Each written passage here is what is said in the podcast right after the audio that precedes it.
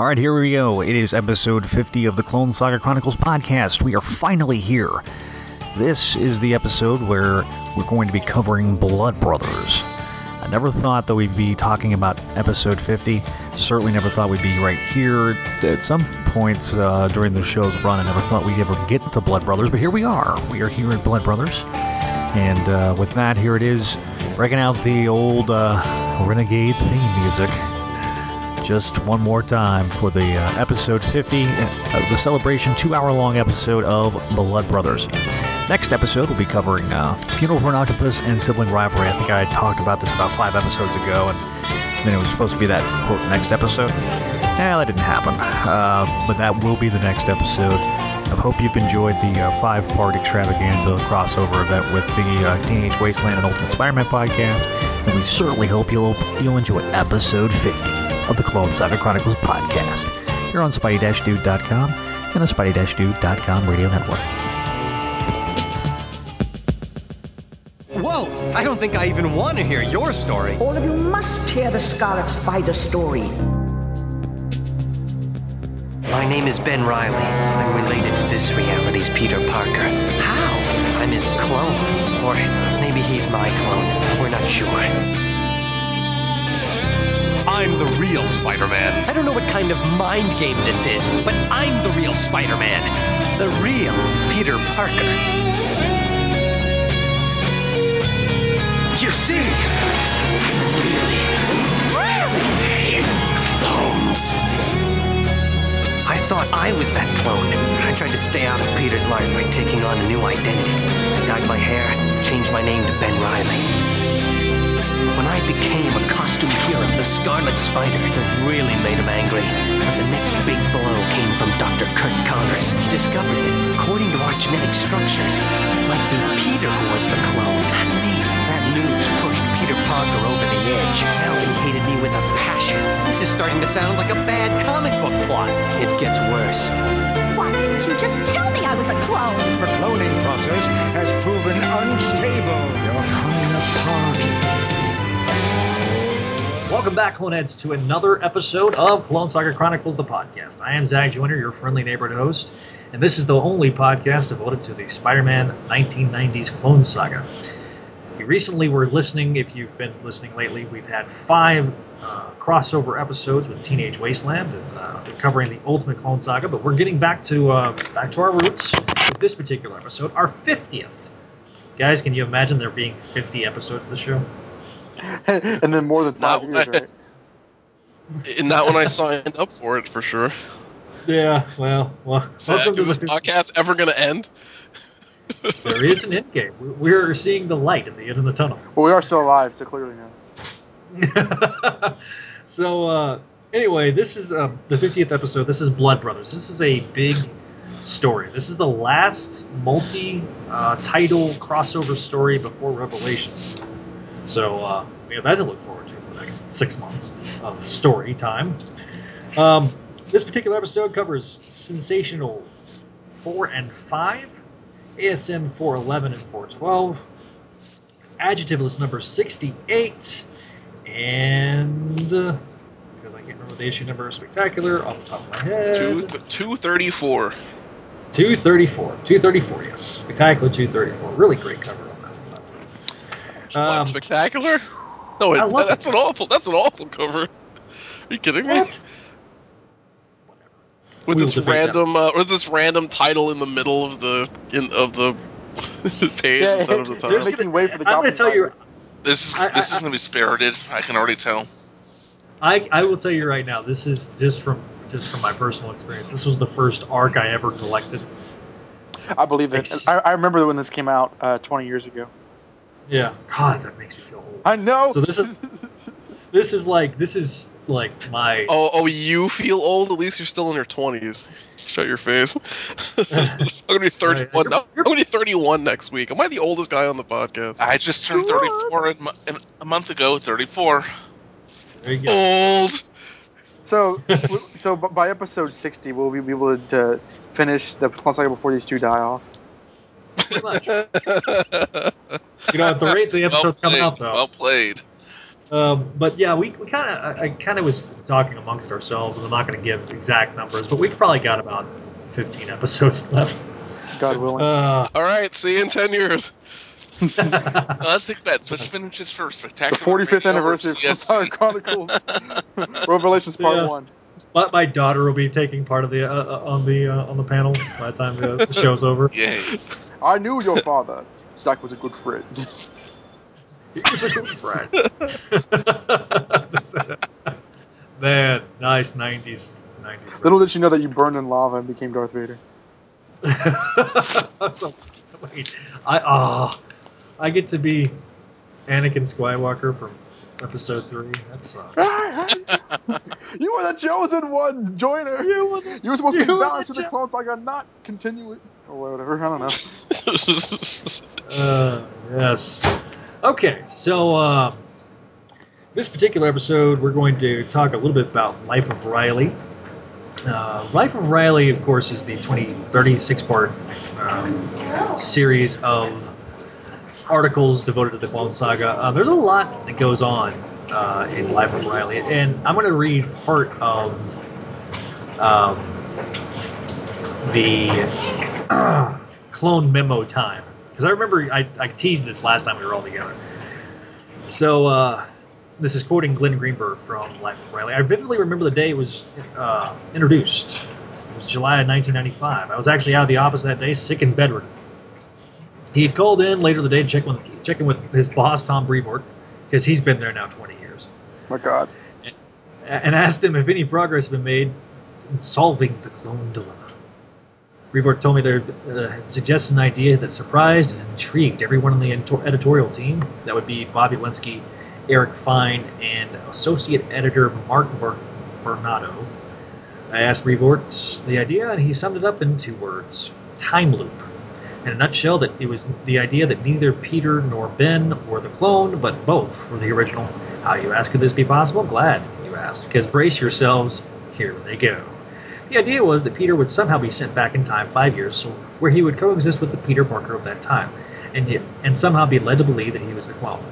Peter would then spend the next five years living as Ben Reilly when Peter slash Ben discovers the point in 1996, the year this story would have taken place, where he is sent back in time to become Ben. The time loop is closed, and there is only one Peter Parker left in the present, who lived in the past five years as Ben Reilly. The Ben Reilly of 96 regains all the memories of Peter's adventures from ASM 149 and on, thus validating over 20 years of Spider-Man stories and hopefully pleasing longtime fans. Scenario was met the most important requirements laid down by Bob, in which that Peter Parker must be restored to Spider-Man. But Ben Reilly must be validated as a character as well. Peter Ben couldn't be written off as another clone that was just lying around or a robot or something that could easily and casually be dismissed. Now, remember at this point, uh, Dan Jurgens has, pretty much pressed that Peter Parker come back and uh, be restored to Spider-Man, no more Ben Reilly. Even though they just introduced Ben Reilly, thanks to Dan Jurgens. So that's that's that. After Brevoort told me the concept, I was silent. He was silent on the phone for a good long moment. He was shocked and intrigued. Immediately saw the potential that the idea had, and was very excited about helping develop it further. He became the biggest cheerleader around the office, defending it from any and all criticism and skepticism. As time passed, we began they began refining the idea, and he pointed out that there was one key thing they had to get around. Marvel Universe rule that whenever a character goes back in time, he or she is not going to end up in the same timeline that he or she left. A new timeline, virtually identical to the original, is created by the trip through time, and that is the one the character is visiting. The best example of this was Marvel Two-in-One number 50, where Thing went back to the earliest days of the Fantastic Four as, as part of an experiment to cure himself. Thing realized by the end of the story that even if his younger self was cured, it would have no bearing on his current self because the younger Thing who received the cure from an alternate timeline created by the Thing's journey back in time. He hopes he hasn't lost us there. This is the simplest explanation he could come up with. Anyway, the end result the end result of this rule was that no trip to the past could cause any changes to the Marvel Universe was present, and under this rule, if Peter Parker was sent back five years, he wouldn't land on the timeline he left. We had to get around this rule, so the suggestion was made that Judas Traveler and Scrier be brought back to the storyline and be responsible for the time. Ah. Ugh.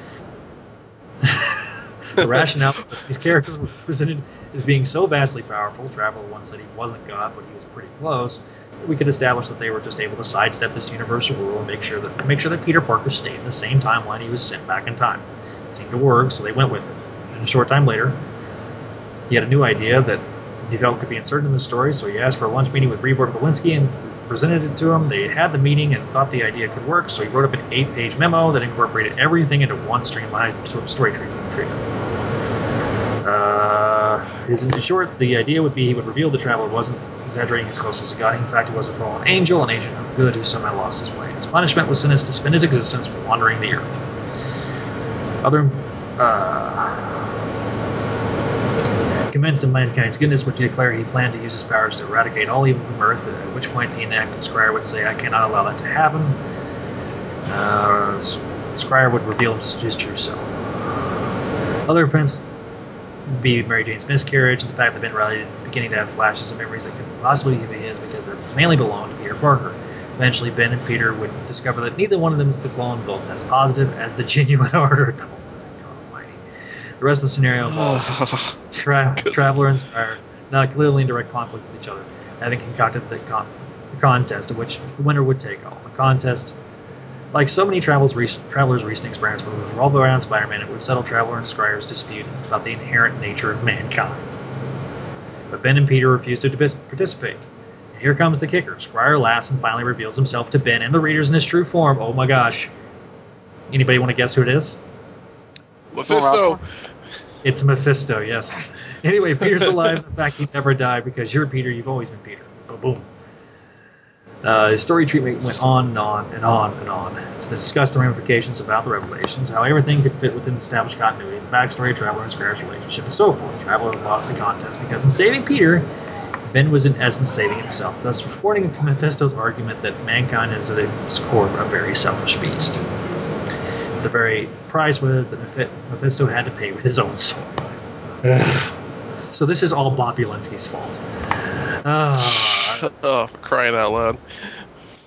uh, This is why when you conceive a story, it's a good idea to have in mind a beginning, a middle, and an end.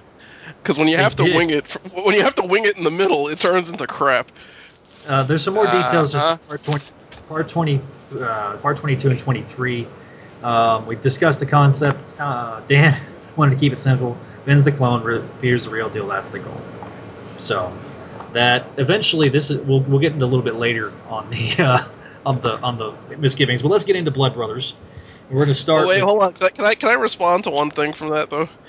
Sure. Um, if they're gonna give an example of going back of how Marvel time travel works, why in the hell wouldn't they just use something that everyone knows, like Days of Future Past?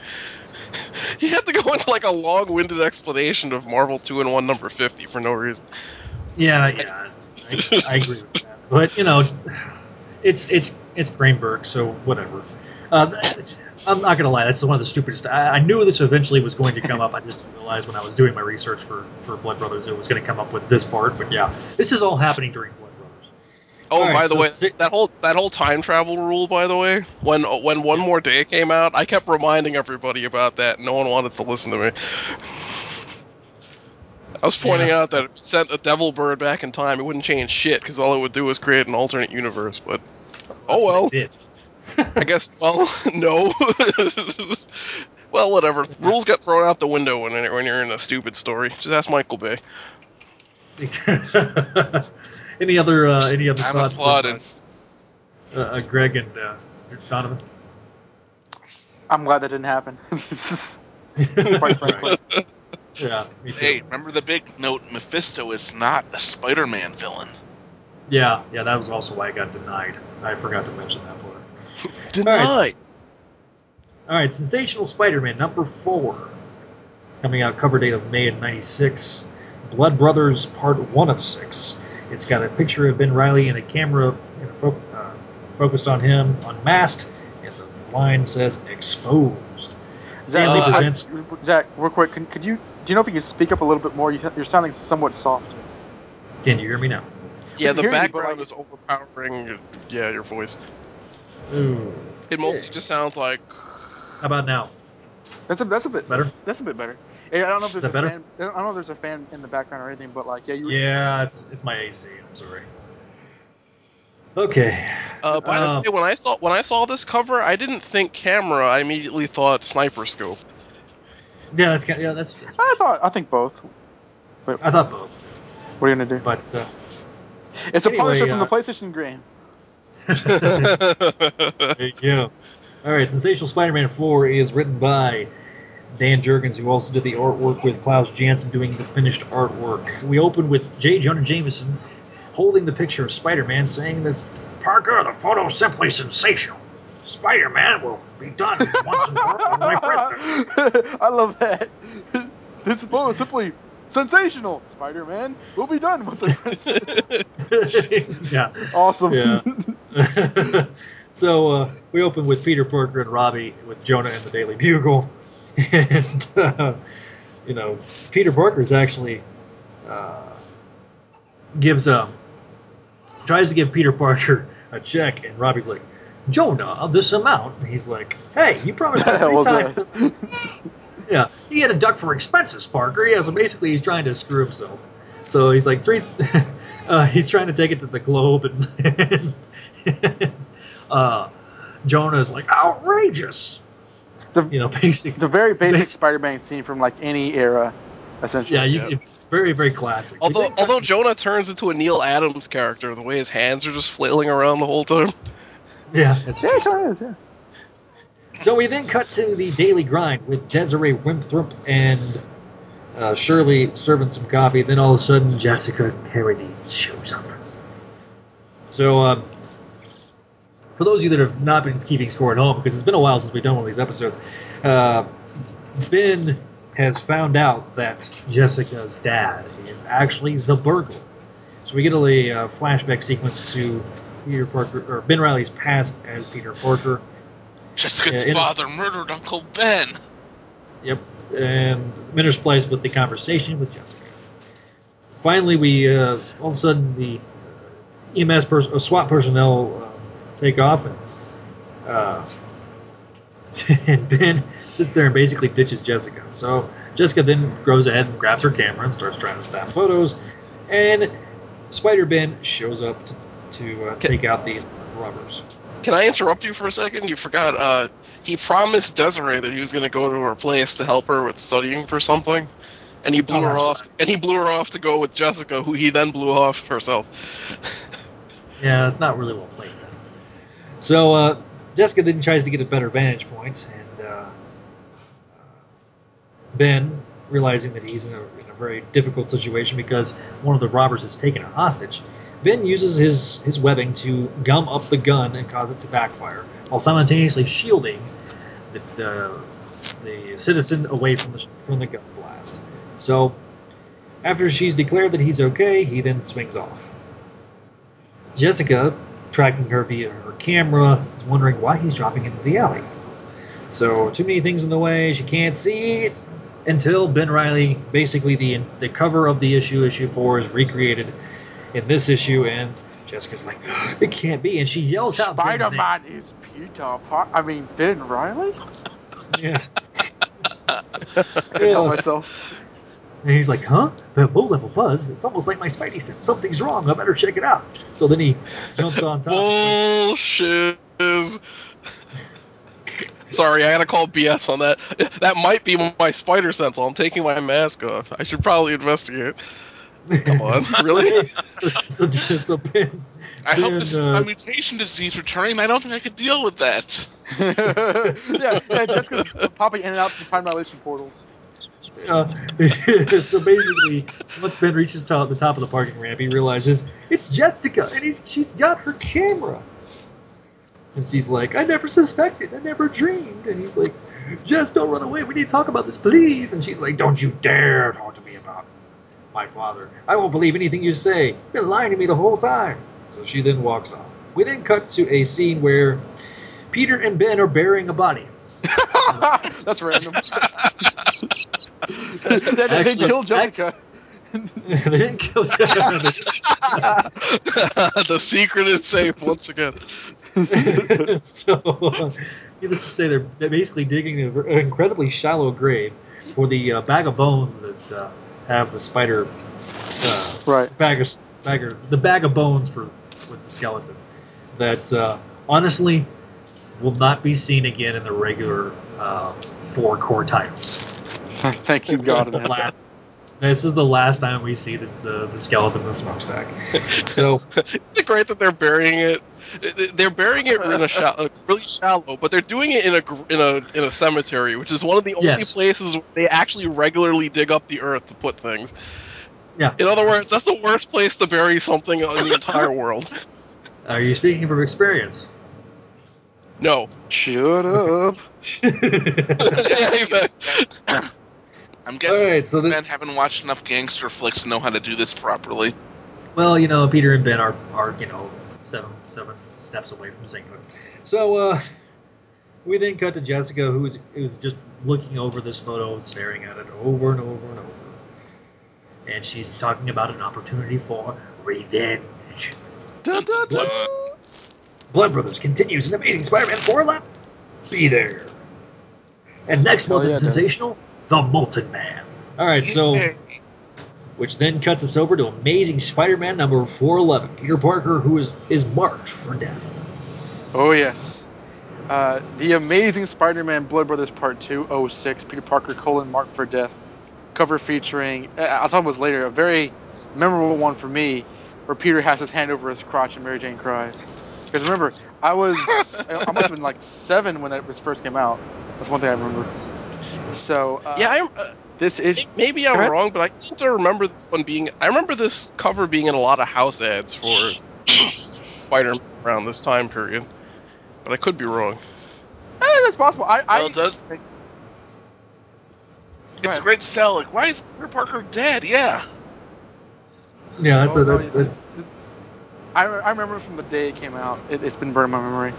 Um, yeah. So this issue, uh, like the last issue, starts off with, with Jameson just gleeful, like you know, haha, we can we can finally prove that Spider-Man is a pervert because he's burying skeletons. You see, and um, he's gathered everybody. Everybody's talking about it for like the first two pages before he demands for them to go back and finish their coffee on their own time. Uh, Robbie's like, I don't know, this is such a good idea, Tommy. I mean, the, the cops are saying you're interfering with their investigation. He's like, no, I'm trying to help the cops, and it, it, that ends that conversation. So uh, Mark Bagley's Spider-Man swings through the skyline, thinking about Jessica Carradine, who I guess. Oh my God, that pic, that that freaking that that, that splash page is awesome. Oh, yeah, uh, That's it's one amazing. of my favorite. That's that's my favorite. Uh, one of my favorite uh, Bagley image, Spider-Man images. If only my, my, my copy didn't have the Marvel watermark, but Yeah. what are you gonna do? I, I mean, I like Um, to say it's mine. I mean, it looks good, but the head is just too tiny for that body. Um, I don't care or no. um, yeah, well, his, his the way that he's stretched out, his latissimus dorsi is a lot more visible, so I don't necessarily mind it. Okay. Maybe because of the webs, it's kind of obscuring Okay. the musculature. Anyways, Okay, fair enough. so he's he's thinking to himself, "Crap, my girlfriend knows who I am. This is really bad, yo." So he's uh, I, I guess he's just trying to be active and tries to find Seward Trainer because uh, Peter's suspicious after the last uh, Web of Carnage saga. So he's got to find him. He sticks a spider trace into a random cardboard box to hope that that'll lead to something, maybe. So he goes back to his apartment and changes it to his secret identity as Ben Reilly, who's totally not a clone. As he walks down the stairs, uh, he notices that his room is feeling cold. So he tells his landlord, "Hey, I don't think there's any heat in my apartment." And she says, "No heat, no heat, you say? Well, that's because this deadbeat you that you are didn't pay for the rent. Your check bounced." So um, Ben says, "Oh man, I, I gotta, I gotta go to the uh, the bank now." Uh, so we see like one of one of three scenes where Peter and Mary Jane are basically arguing whether they should go back to Portland or stick around because the mystery of the skeleton is just that exciting, and it isn't. Can I Um, interrupt you for a second? After that previous page of the landlord, there's an ad on my copy of that horrible made-for-TV Generation X movie. This is really dating when this thing came out. Oh yeah. Oh, I, Oh, I, I, yes. I forgot about that. I mean, Oh, good lord! I, I dude, I dude, dude, I taped that on VHS when it aired. If that that's the most dated statement you can make on this program. I never you know? saw it, but I uh, don't know. Let me read this ad. Join the Generation Sweepstakes, Generation X, world premiere original movie coming to Fox, February 20th, 1996. Brought to you by Sega, makers of the Sega Saturn and Virtua Fighter 2. Fleer Skybox yeah. Internet.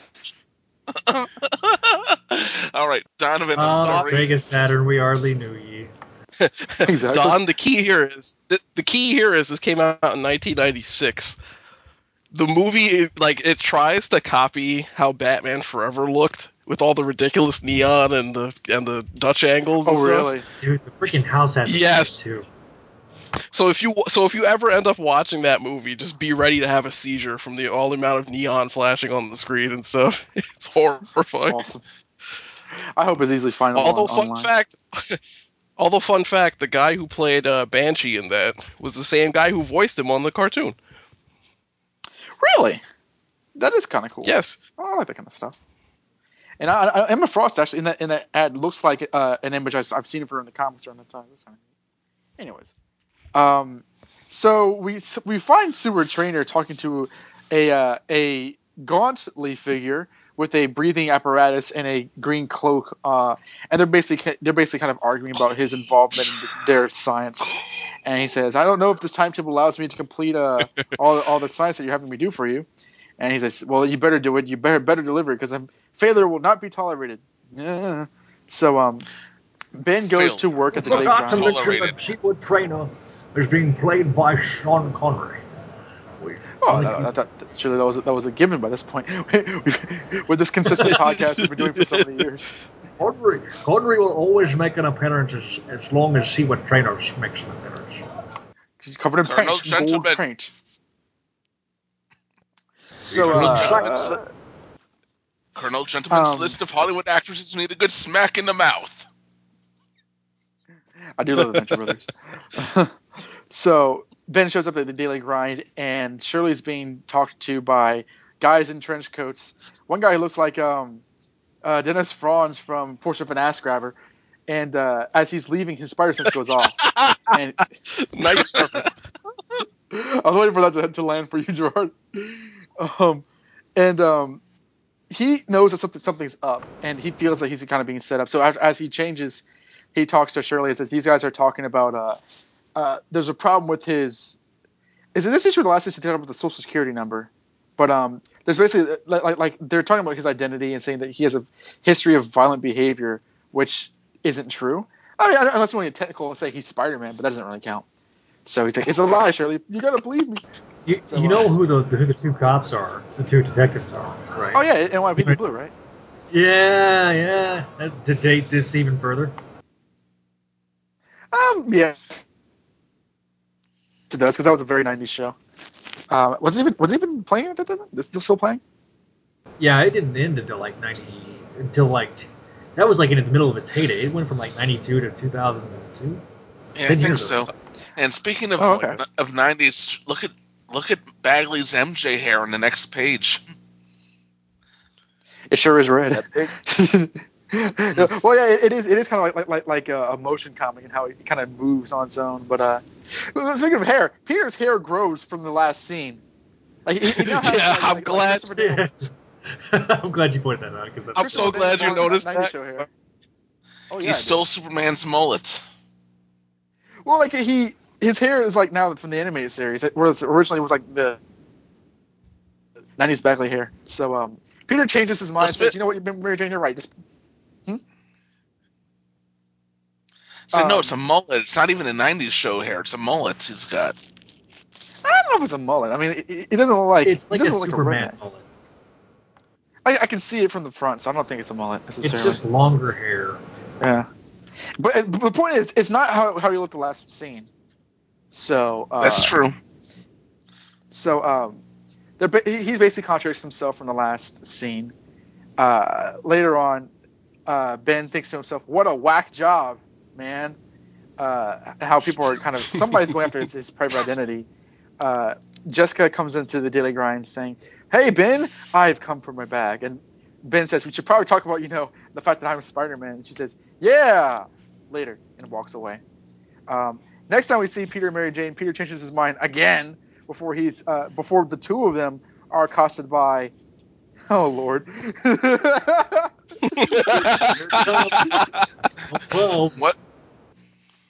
at this point at this point the 90s broke into my room and just punched me in the balls because we have this this half Wow. half mutated half cybernetic guys from name your UPN cartoon show from the from on the weekend whichever whichever you, you, you like the most. What are they called? Nardi, Brammer, Andros, Lasher, and they, they speak so seriously.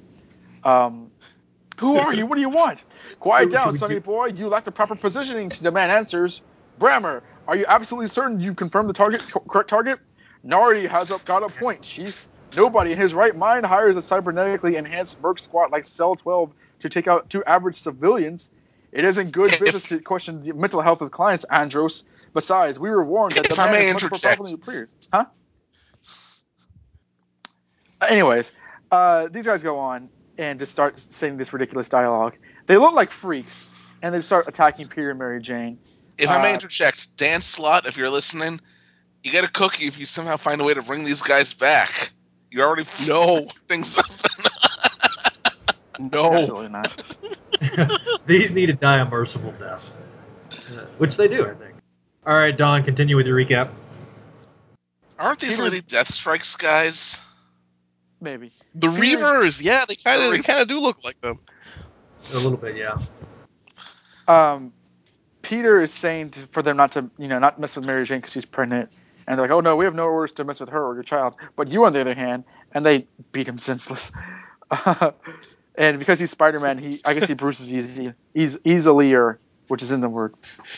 Um, I, I I think I should point out they said that they don't want to hurt her because she's pregnant. The very first thing they did was throw both of them into the wall. yeah, I know. It's like, it's like the Doctor Octopus Spider-Man Two thing, where like I have no no orders to kill you, but I'm gonna, I guess. Um, So, uh, Detective Comics number 30 or 31 is happening in the next scene where uh, Thomas Wayne's about to I was thinking the same thing. Well, no, it was intentional because he has a, he has a Batman shirt on. Yeah, he's actually, he's actually Batman from the past. Uh, Spy- well, luckily, Spider Man shows up to, pre- to prevent Batman from being a Batman and saves them before the guy shoots. And um, Ben is kind of just wallowing in self pity, saying, you know, a hero, not me. I used to be the real Peter Parker, but Peter's the one I still, who I still think is a hero. So he's just kind of whining. Then he goes back and sees the, uh, the Joker's lipstick handwriting says, We know who you are. So Ben is like, Oh my God, this is the worst thing that's ever happened to me. Cut to Mary Jane saying, Please, you're killing him. And Peter's getting, getting his face uh, kicked in. by- by- by, uh, Stop! He's dead already. yeah. Simpsons joke count four. so uh, they're they're like, okay, I guess I guess if we make it make it home now, we can, we can catch the game. So Peter's just really messed up. Um, Ben is like, this is just great, man. Wait a minute. If someone knows who I am, that must mean the people that I know are in danger. So he hightails it to the daily grind, just in time to see it burst into flames. No! Blood Brothers continues in Spider-Man 68. To be continued. and Gerard's got that recap. Not really. Um, Blood Brothers Part 3, which takes place in Spider Man number 68, which is written by, if I have my list in front of me, Howard Mackie, penciled by John Romita Jr., inked by Al Williamson and Al Milgrom. You needed two for this one. And colored by Kevin Tinsley. And, uh, oh boy, this cover. It's got, uh, it's got the robotic cyborg hobgoblin, who I guess debuts in this issue holding a Oh, yes. pumpkin bomb, which which somehow has Spider-Man's reflection in it, even though pumpkins aren't reflective. Uh, I don't know. Um, so we begin. Cybernetic. This Yeah, what- daddy's hobgoblin. It's it's a VR pumpkin. That's probably some BS they would use. This is the '90s after all. We. No, Zach, that episode was like six six episodes ago. yeah, like eight. Um, oh yeah, that's right. We have those five reruns. Call it like it is. Uh, anyway, so so uh, the issue begins where Ben is in the daily grind, hanging upside down, looking very creepy. To be perfectly honest, watching and off in the distance as Shirley is talking to uh, Dennis Franz and uh, whoever his partner was at the time, and uh, she's they're basically uh, trying to Smits, I thought. uh, I don't remember, but anyway, the point is uh, the the two same cops from earlier are back, and they're talking about they're asking her questions about Ben Reilly and whether or not he's responsible for torching the place. And of course, she starts to believe them, and she cries. And uh, for some reason, uh, Devon his eyes get really creepy in that last panel on that page. It's like he turned into His the eyes living don't. dead. Son, our records show that that Miss Reilly has a history of lashing out against his employers this way. Sorry. And suddenly, I know. so you so, so watch Benton has a history of burning down buildings. No, I- the only time I've ever seen Ben violent is during the Exiled arc, where he was like, "Roar." remember that when he was like all drug induced or something like that, What are you having fever talking dreams. about, dude? What are you talking about, dude? Web of Carnage, or like, like last true. month. Well, no, no, no. I'm, I'm not talking about like as Spider Man. I'm talking about as, as Ben Reilly.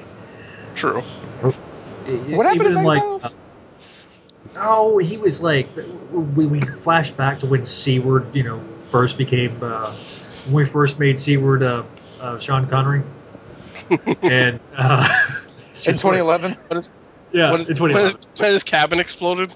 That story. Yeah, when his cabin, yeah, Oh, when yeah, that story yeah, when his yeah. cabin exploded, and he's like, oh, "Let me help you, boy." Yes. Oh yeah, So, yeah. right. He was gonna beat up that guy on the bus, wasn't he? It, it- yeah, that was also in Parker years. Yeah, the backup to ASM 400, or actually I don't remember any of this. Uh, it was backup of ASM or uh, Spectacular 223, my very first issue. I'll take your word for it. So, uh, so Ben decides, uh, yeah, he's just wasting his time. So he leaves the scene of the crime, which anybody could have seen him in because he was there for a while. And we cut to Peter and Mary Jane, where Mary Jane is uh, tending to Peter's injuries, and you know he looks surprisingly decent considering how screwed up he was at the end of ASM. She just put some bandages them- around his. wait, wait, wait. And since the last part, MJ has lost a yard of hair. and as well uh, as change artists. This, yeah, the, the art. It, it's, Yeah, I know, I know. first to see it. she lost quite a bit of weight too. That's a true Uh, story.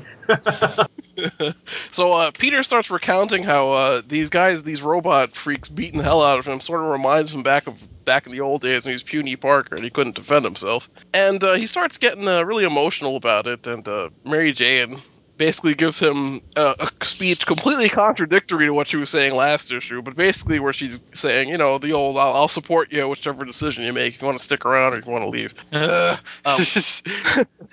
me, me, yeah. There's a lot of weird uh, uh, characterization issues in this arc from from issue to issue. There's a lot of like the marriage, there's a lot of like the marriage sucks and this is why scenes kind of going on. Where It's all it's all, it's all like the same two scenes going on. so uh, we we cut to a scene of uh, of uh, Jessica walking across. It says on the other side of town, Jessica Carradine's young life is one filled with passion and pain. Where she's looking, is basically walking around with a Manila envelope, looking at the picture that she has of uh, Ben as she heads back into her apartment. And when she gets there, Ben, like a like a damn creep, is waiting there for her without his mask Hopping a on. squat Basically upside down. Yeah, and then I'm gonna drop one on your couch. But then she shows up and he interrupts him. But uh, he, so he basically is there to sco- to threaten the threaten her into uh, cutting out whatever nonsense she's up to because he assumes that she's behind the attacks that have been going on. She blew up her coffee that's- yeah, she blew up a coffee shop. She sent uh, robots after Peter and Mary Jane. This sounds completely in character for a college student. So uh, after he leaves his threatening message and doesn't listen to what she has to say, he immediately leaves. And uh, he heads to Peter and, uh, and MJ's place, where uh, he tries to ask, uh, you know, if Peter's around, and they have a little short, little quick conversation, I believe, about uh, Seward Trainer, where Peter's basically like, "Look, Seward is bad." And Ben's like, no, Seward is good, and I'll prove it to you. So he leaves. Uh, he he fo- follows the spider tracer to the that he attached to the uh, crate in the previous issue, and it leads him to uh, those robots again. And uh, they have a quick fight. This time, Ben just completely cleans their clocks. So yeah, he like- owns them. yeah, he completely owns them, rips the tail off of the guy with the tail. He very quickly, maybe two or three pages, and then, then we really get into the crap because the hobgoblin appears, and uh, he he's now a cyborged out hobgoblin, who, in case you forgot at this point, is uh, Jason Macendale, and uh, he has like He'll, a. he'll be, he'll, be, he'll be dead by the end of the year, and Hobgoblin lives. Spoilers. Yay! It wasn't. Uh, yeah, he has a uh, he has a Metal Gear Solid Four style uh, cyborg eye over his left eye. Then he has some yeah. sort of uh, he has uh, he has not one he has not one but two purses. instead of the usual one Green Goblin purse. He has uh he has like these shocker looking arm gauntlets, except that they have a bunch of extra pieces sticking out. Basically, he looks like what a character design would look like that you made when you were like 13 and you thought all this stuff was cool, except that this was created by an adult. And then Ben Reilly says, gone on me to Green Goblin? He's like, uh, no. yeah, he's like, how quickly they forget. No, Spider-Man, it's me, the Hobgoblin. And to be fair, I didn't. I, I don't really blame Ben for not recognizing him. Although Well, Ben uh, would be like, playing off. Hobgoblin. Oh, y- y- yeah. he has no idea who he is. Yeah, I was about to say in the in store in story, Ben actually doesn't know who the Hobgoblin is because instead of doing the smart thing and maybe researching what Spider-Man was doing during these interim years, apparently he didn't bother to do any of that. So every time one of Spider-Man's so every time one of Spider-Man's villains from the '80s shows up, he just has no idea who it is. And he is, met uh, Hobgoblin during Funeral for an Octopus. I was just gonna bring the end. He should know. Well, again though, he looks a little. uh Well, he looks a lot different. I guess is the joke. Yeah, but uh, let, let's let's let's let's remember that Funeral for an Octopus is best left forgotten. Yeah. The ash bin of the ash bin of suckage. Then he also Uh, appeared in the uh, the unlimited issue where Kaine dressed dressed as uh, Spider Man. Was the Hobgoblin there? Uh, yeah, th- yeah, he did actually fight the Hobgoblin in that one, Mark Kaine. Yeah, true story. Ben, it was Ben, not not not just Kaine and Peter, right? Uh, Uh, I think it was all three were in that issue. I'll go Uh, back and look. Real quick editor's note uh, it was not the unlimited issue that Ben Reilly fought the Hobgoblin. No, it was Funeral for an Octopus. Ben Reilly has had a lot of concussions, and uh, I don't know. I'm trying to no prize this one. There's no really no reason for that. There's yeah, no reason. It's, He's it's a other than it's doesn't work. well, hey, hey, there is a legitimate reason. It's Howard Mackie. That's true. Howard Mackie probably wouldn't wouldn't be able to sort any of this out because my God, is he bad at con. Um, but uh, surprisingly, uh, uh, Cyborg Hobgoblin actually beats him rather easily, and uh, he's not about even to kill him. Cyberman. Yeah. Oh yeah. Oh yeah. It it has like a little uh like a phalanx thing going on with the with like the crisscrossing line design. It's really weird. Actually, the cape does look kind of kind of okay. To be perfectly honest, just not on this this douche. But anyway, uh, he's about to kill Spider-Man when uh, suddenly Seward Trainer appears, and he's like, "Let him go. This wasn't supposed to happen." Well done, well done. Yes, yes, yes. Oh, oh, wasn't supposed to see this. Oh, I- I- nothing I to was- see here. Uh, so Seward uh, convinces the Hobgoblin not to kill Spider-Man, and they just walk away and leave him there. Or uh, I guess Hobgoblin sort of oddly floats away because he doesn't need a glider, even though he has one in the issue. Uh, Well, you, well, you think what? Well, well, you think what's his name? You know, the big guy in charge of this whole scheme. We won't know who it is for another few months. We get really upset if Macendale. Uh, never mind. I, don't- I don't. I doubt. Jason can- Philip Macendale gets a life of crime. Jason Oh, Philip I'm Macendale. sorry. I'm sorry. I can't. I don't believe I can let you live. What are you saying? Yeah. He does his Joker laugh. Thank So you, anyway- Mark Hamill. Thank you. so anyway, uh, so Ben shows up at the. Uh, he- somehow manages to make his way to uh, Peter and Mary Jane's house. It says later that night, but outside the window looks like daytime.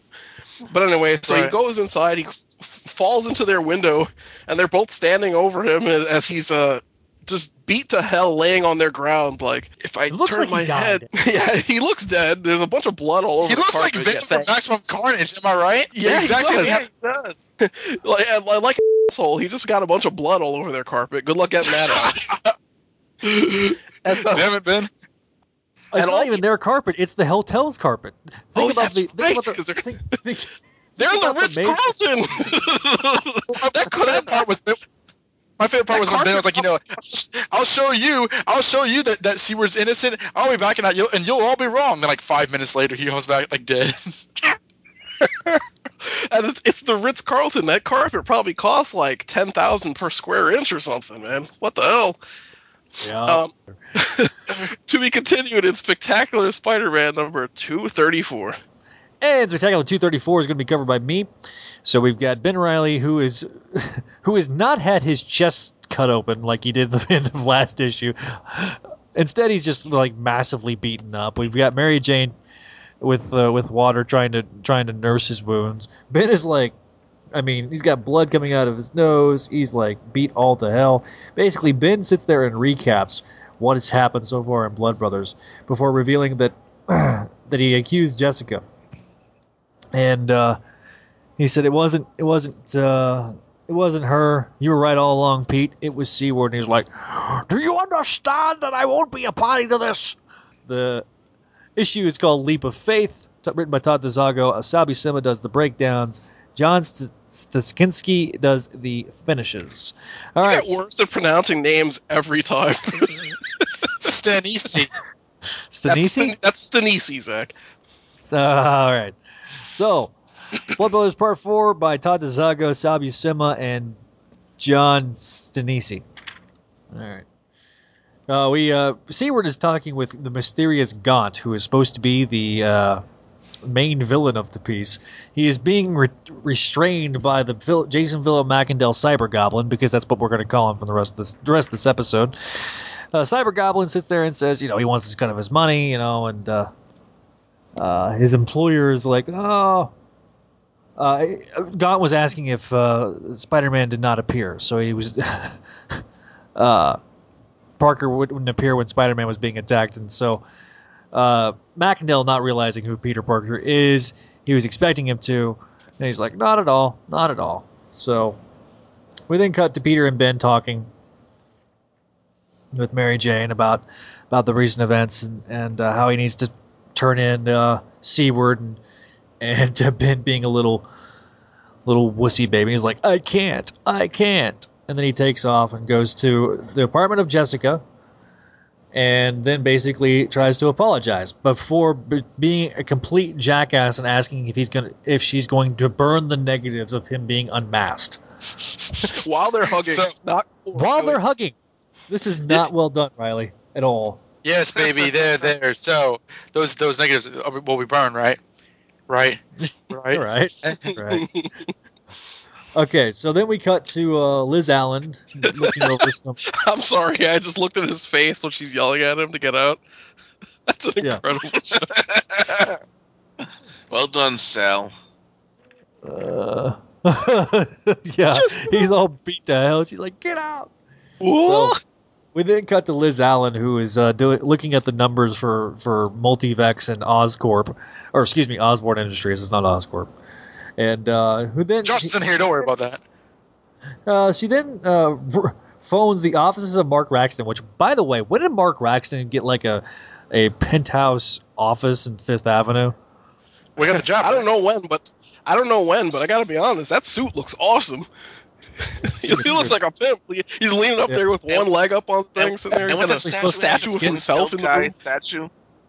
Yeah, yeah, yeah. It looked like almost like a statue of Osborn, but like it's a statue of um of uh, Doc Samson. And Yeah. That's his ponytail.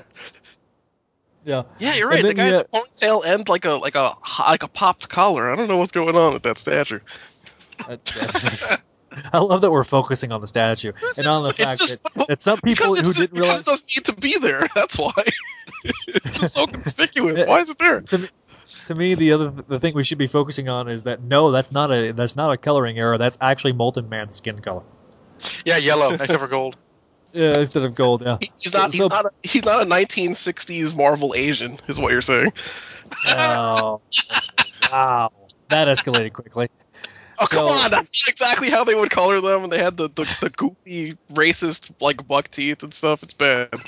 Yeah, that's a true story. Read, go So read then the we other got- stupid- So we cut to Ben. Uh, ben talking with Mary Jane. Mary Jane's like, "Yeah, he went to he went to Multivex, and then he used the uh, poc, the the, the lockpick set that he he bummed off of Black Cat on the way over there to uh, gain access. And just when he gets to the computer, he gets he gets he gets captured by Cell Twelve again.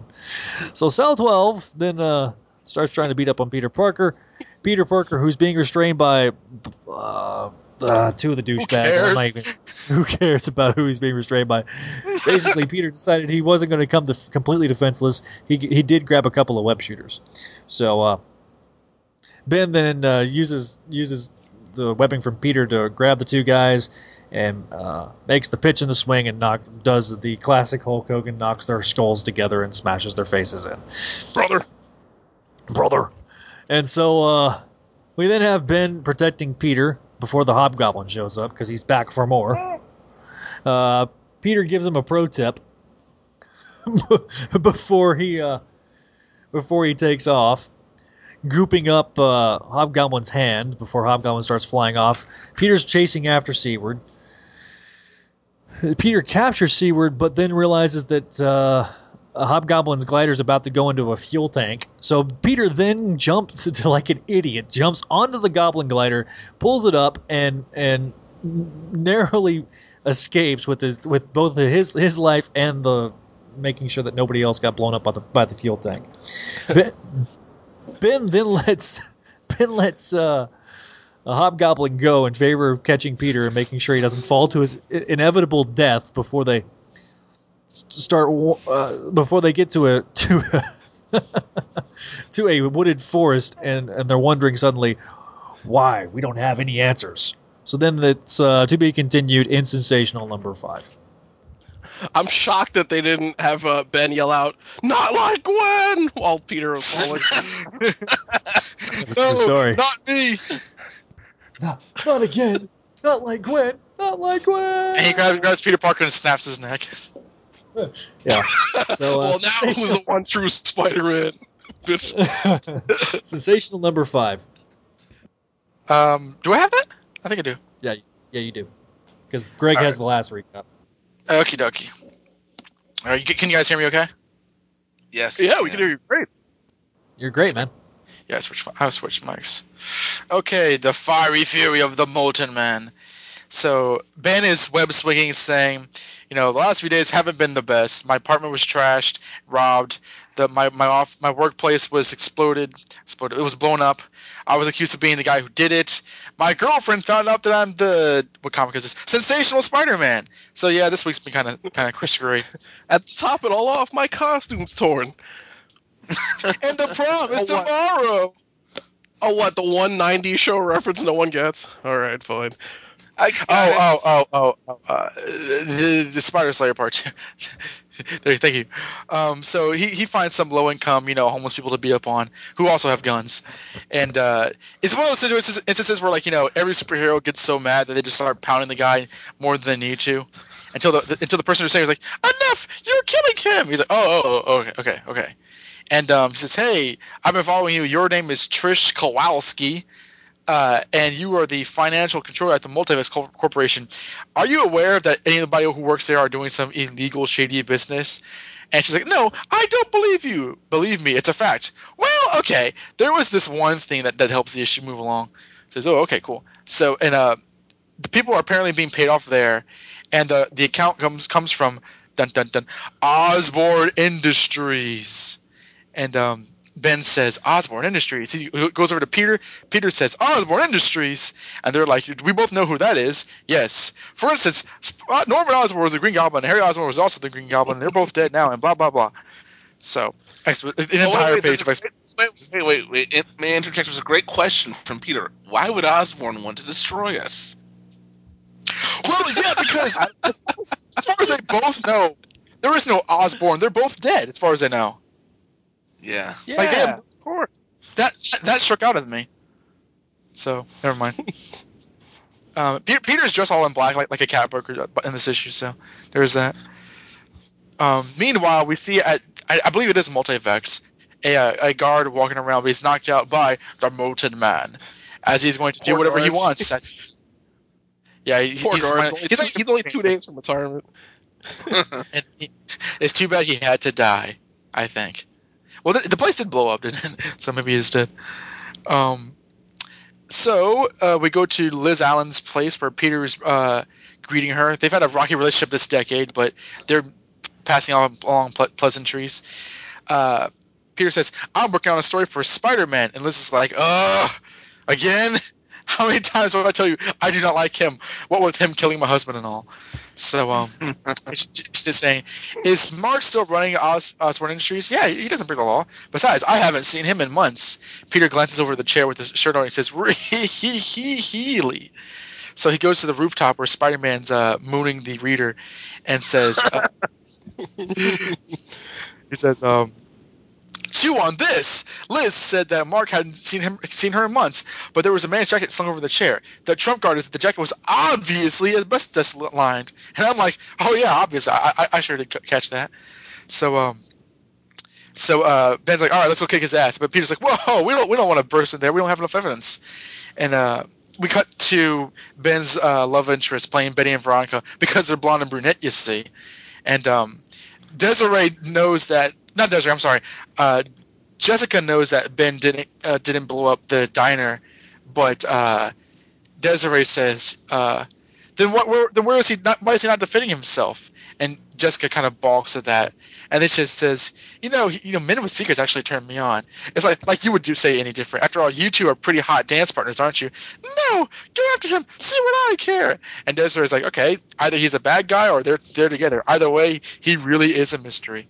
So women in comics doing what they do best, talking about the men who stars in the comic. Um, Ben uh, sneaks into the window where Peter's like just like like over the rooftop. Uh, and again, Peter's like, you know, Ben, calm down. We don't know what's we don't know if he's innocent or not. And Ben's like, okay, you're right. And it just breaks through the glass. Hands up, Molten Man. And they get to a classic Marvel Comics fight. Um, inside the building, we see Seward Trainer doing science to Gaunt, uh, with Gaunt yelling, "Continue with the procedure. Remember, you owe me." Um, fight starts happening. Peter gets inside of the building just as the Molten Man burns the building and the, uh, the room they're inside, and the floor gives way. They fall all the way down, and they have dozens of guns pointing at them with, with guys dressed like sentinels. to be continued, included in ASM 412. Okay, I gotta ask you guys a question. How in the hell did Peter get down into the window? No idea. He ties a belt around the pipe, right? But the length of the belt wouldn't even get him to the ledge. But the, the It's art seems to imply that he repels down the, the freaking building with the belt, which isn't Reed possible. Richards made it. I'll buy that. It's about the only thing that worked. I have no idea. It's really weird. Like they, they take multiple panels to show him tying the belt off and like running off the edge and like holding on to the belt, but how long is the belt? What the hell? This wouldn't work. You're you're thinking way this way over this way. You're thinking this over way too much, there, Jordan. I don't know. That's- if he is, but I, don't, I don't care. Oh, thanks. Just dismiss what I have to say. Okay, fine. Next issue. No, I I mean, I mean, no, it's it's it's. You're right. I mean, it doesn't really. The laws of physics really don't apply. But maybe this is like the first indication that Peter's powers are coming back. Hmm? Well, yes, yes, yes. I was thinking that, but not really. Yeah, we don't see we don't see that till he dies. Oh wait, That's- that's coming up. All right, so we're cutting over to ASM 412, the final part of Blood Brothers. It's titled "In Game" on the cover. Greg Bashansky has the recap. Yes, I do. And we open with Molten Man beating the shit out of a bunch of guys who are no who no longer look like Sentinels because they don't pay attention to each other's artwork. And uh, this, let's look at the credits. Tom DeFalco wrote this. Mark Bagley drew it. Yay! That's a great team. Larry Mahlstedt did the inks. Richard Starkings did the lettering. Bob Charlin was the colorist, as well as Malibu Enhancement. Ralph Macchio was the editor, and Bob Harras, editor in chief, who DC has now. Is he still at DC? Yeah, He is still at DC. Yes. New 52. Okay. So, um, Peter and uh, Ben are watching Molten Man beat up the no longer looking Sentinel guys while uh, Gaunt to standing on a standing up on a platform shouting orders, kill the Molten Man but spare the others. I want Parker and Spider Man alive, which, um. Did Hobgoblin know that? If you. Eh, who cares? Actually, in the last, in, when Hobgoblin was yelling, I'm sorry, this is probably my issue. I forgot to mention this. He he he mentions them as three different people. He doesn't. They don't know that uh, Peter or Ben is Spider-Man. Yes, that's that's right. They say like Peter Parker, Ben Reilly, and Spider Man. Yes. Yeah. The, the, the- by the way, this issue is just reaping, like dripping with foreshadowing. So Yeah. uh, I'll get I'll get into this later. A- anyway, Seward tries to talk Gaunt out of the procedure, and uh, Zach, just read the di- Seward's dialogue. Seward.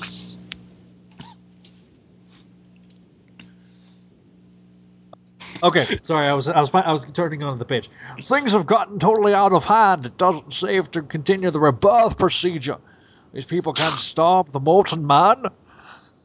Coach, shut up, trainer. Concentrate on ch- getting. Can anyone else do a better Darth Vader? Uh, let's see where we are. Um, Shut up, trainer. Concentrate on getting the regenerator online. I will personally attend to Mr. Raxton. And he just punches him in And the so face like a Gaunt- rude guy. I love it. So Gaunt and Molten Man get into fight. Meanwhile, we cut back to a scene with um, Liz and Mary Jane at um, Liz's apartment where um, they talk about the Osborns. Meanwhile, me- meanwhile, Normie is fluctuating between ages as usual while he plays with a Spider-Man doll and snaps its head off, which we've seen him do a lot before, and we've seen him do a lot recently. How many Spider-Man dolls did that guy go through? Why do they Why do they keep giving them to him? Why do they keep showing like- that? We get the point. We get the point. You think We've after like we've you think after like sorry you think after like ten of those they'd realize that the kid probably doesn't like Spider-Man. Stop buying him all those toys. You're wasting the Osborn fortune on that. we had to buy a toy factory for this.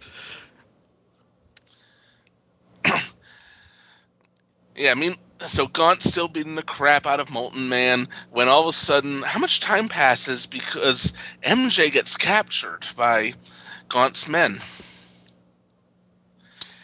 But before Uh, that happens, but before that happens, Ben Reilly and Gaunt have their own fight, and he's like, "My appearance was quite different the last time I met." Ooh, so this is someone they know. I was stronger, vital, alive, but dying tends to slow men down, as you will soon learn for yourself. And I'm wondering if at this point they knew who he was.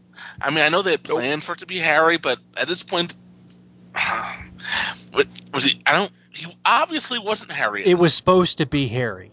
We know that, but obviously when this issue was written, it wasn't Harry anymore. Two issues ago, it was Harry, but I don't know. Well, Well, no. I mean, it, this this is when they made the, the, the Bob Harras. I'll explain in life the life of Reilly too, uh, the, the Yeah. whole Harry thing. But yeah, it, it's basically um, supposed to be Harry at this point. Yeah. That's why he's fighting Raxton. Because Yeah. remember, Raxton and Harry have a history going back to Yeah. Spectacular. I remember I I've was read gonna those say issues. it, it, it, I I was gonna say they just wrote this uh, vaguely enough so that if they changed their minds, they could go ahead and do it. I think that's just regular procedure for this early. Eh, So Reilly is fighting Gaunt, and he's wondering who is this Joker? Someone from my past or Peters? We both have so many old enemies who are supposed to be dead. People like the Jackal, Kraven, Doctor Octopus, the Big Man, the original Green. Only one of these people is still dead, by the way. I was just gonna bring that up. Yeah, we go down the list. Okay, uh, the Jackal, Alive Kraven, again. Alive Doctor again. Octopus, Alive Big again. Man. Technically dead. Technically dead on Doc Ock. Big Although Man's the dead. big man is a legacy character now, so uh, technically dead, but No, Yeah. the big man Alive they were in talking spirit? about. Yeah, well, the big man they were talking about is still dead. Frederick Foswell has not come back yet. That's true. Yeah. He's the Neither has, mastermind neither behind. has uh, Bennett Brandt. No, that was the crime master. don't give him Yeah, ideas. Bennett, no, Bennett Brandt came back as the crime master in the Venom series. Remember? What? This happened? This did happen, yes. Oh, dude, you don't know that? Oh, no. What? They brought Bennett Brandt. Okay, you gotta explain this now. Okay, okay, okay, okay, Okay, okay. okay. I, I, I'm I'm I'm, ta- I'm taking myself off of mute for this part. Do it now. I'll do it now. yes!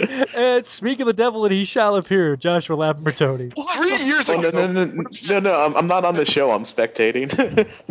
So okay, okay. Three three years ago, we were at San Diego Comic Con reading the latest issue of Venom, which we got at the, at the con, and the next day was was like the the the panel that they were talking about Venom. So uh, I forget the exact setup. Uh, someone has to correct me if I get it wrong. Josh and I, This Josh and Don and I are like sitting on a bed together, reading like Venom, like page after page, and like we've had a new crime master throughout the series, and like he kidnaps Betty, and like, and like I think like Betty sees like a room of like photos of like her and Flash and like stuff like that, and she's like, oh my god, and he's like, that's right, and he starts to take off his mask, and like Don and I are like grabbing each other's like hands, like. That, no, no, they fucking won't. And then like the next page, it's like Bennett, Brandt, and we scream, and like Stella's like on the other side of the room, like, like, what is this all about? We're like, we scream for a solid five minutes. So like, Bennett Brandt's not only back, but he's evil. Because if you remember, like in the original ASM, he was just like a guy who owed money to bookies, but he's like evil. He's like strapping people to bombs, like, Mwah, ha, ha, I'm gonna kill you, Flash Thompson. You know, like, and uh, and Guess what Betty happens to shoots him in. Yeah, Betty shoots him in the back the next issue and he dies. And he's his dying words are, "Damn, Betty, that's cold." and then she's like, "Flash Thompson, this is all your fault. We're breaking up for good now." okay, okay re- real talk. You guys are just screwing with me, right? Like this didn't. No, no, no, no. I swear to Christ, we are not. Wow, no. I, believe, I believed you up until the part where Betty shot him in the back, and he's like, "Betty, Dude, I swear, in, on the name of Zach's daughter. Absolutely. No, not only that, like he comes back to life Whoa, whoa, even whoa, for one issue, and then he dies the next issue, like as though nothing ever happened. Well, like he, he was in that whole series, but like we didn't know it was him until the issue before he dies, and like, yeah, oh my he's back and he's evil, like evil, and like I asked Cullen Bunn, he says, you know, we weren't sure if it was going to be him or Ned Leeds up until the last minute. oh my god, they could have brought him Jesus Christ. So wait, hold on a second now. Hold on a second. So That's why we were they didn't know. So, so they bring him back, but do they ever explain why he was evil?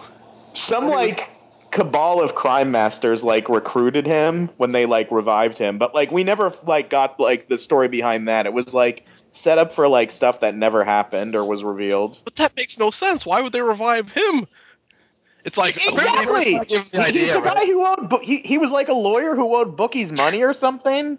It's like we need to revive someone to be crime master.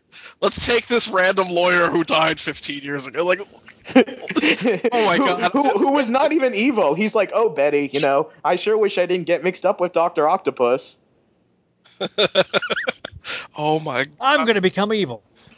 No, Oh like my- he, he, he I, I- I'm picturing it now. They're on like some catwalk on like you know, it's not like Ace Chemical Plant, but it's something like that. And Betty shoots him in the back, and he like kneels over, like falling down face first, and he says, "Damn, Betty, that's cold." All right, Josh, you, you, you know you're my bro, but I gotta be. I have to look this up. I gotta be honest. I'm still. I, I couldn't make this up if I wanted to. John, I don't, Yeah. I don't know what to tell you, dog. I do not know. what to Okay, tell you. uh, all right. So let's take- let's finish let's finish the recap and All let's, right, let's yeah. move on. okay.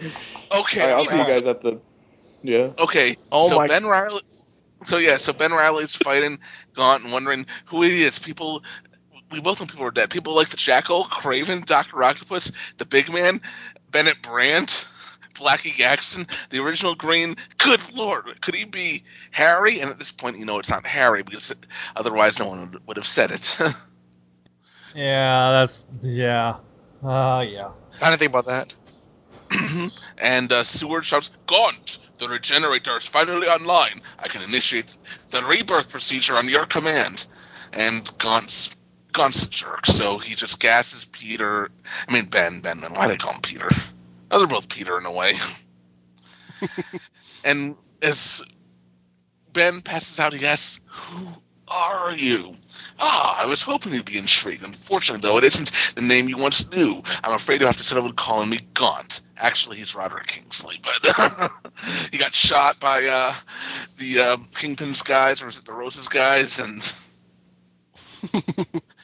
unfortunately, though, it isn't. Yeah, yes, my employer has requested that I keep my true identity and his a secret for now. Your, your employee, another former acquaintance. And I remember the first time I read this, I was thinking. Oh no! How many of these? I mean, how many? The Clone Saga's had how many mystery people, and now we've got two more. I'm still waiting for the explanation on what the hell Wild Whip was.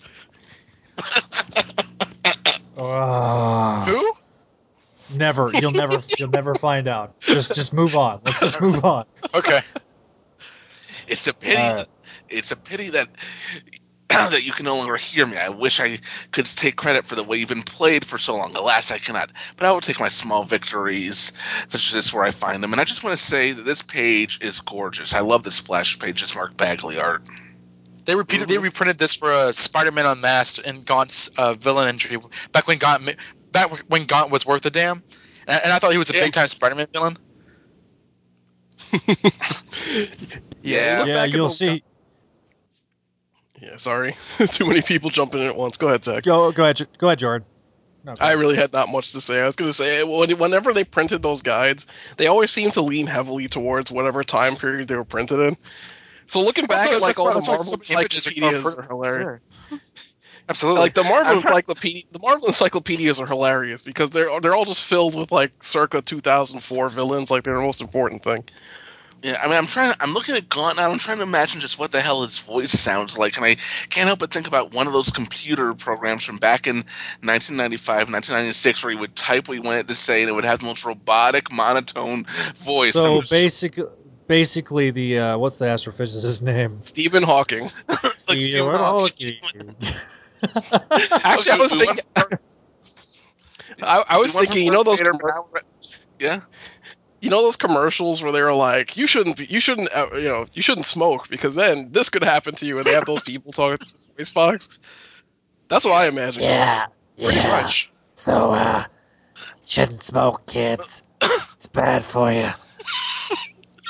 Yeah, but look at the. Don't worry, we won't tell Homer.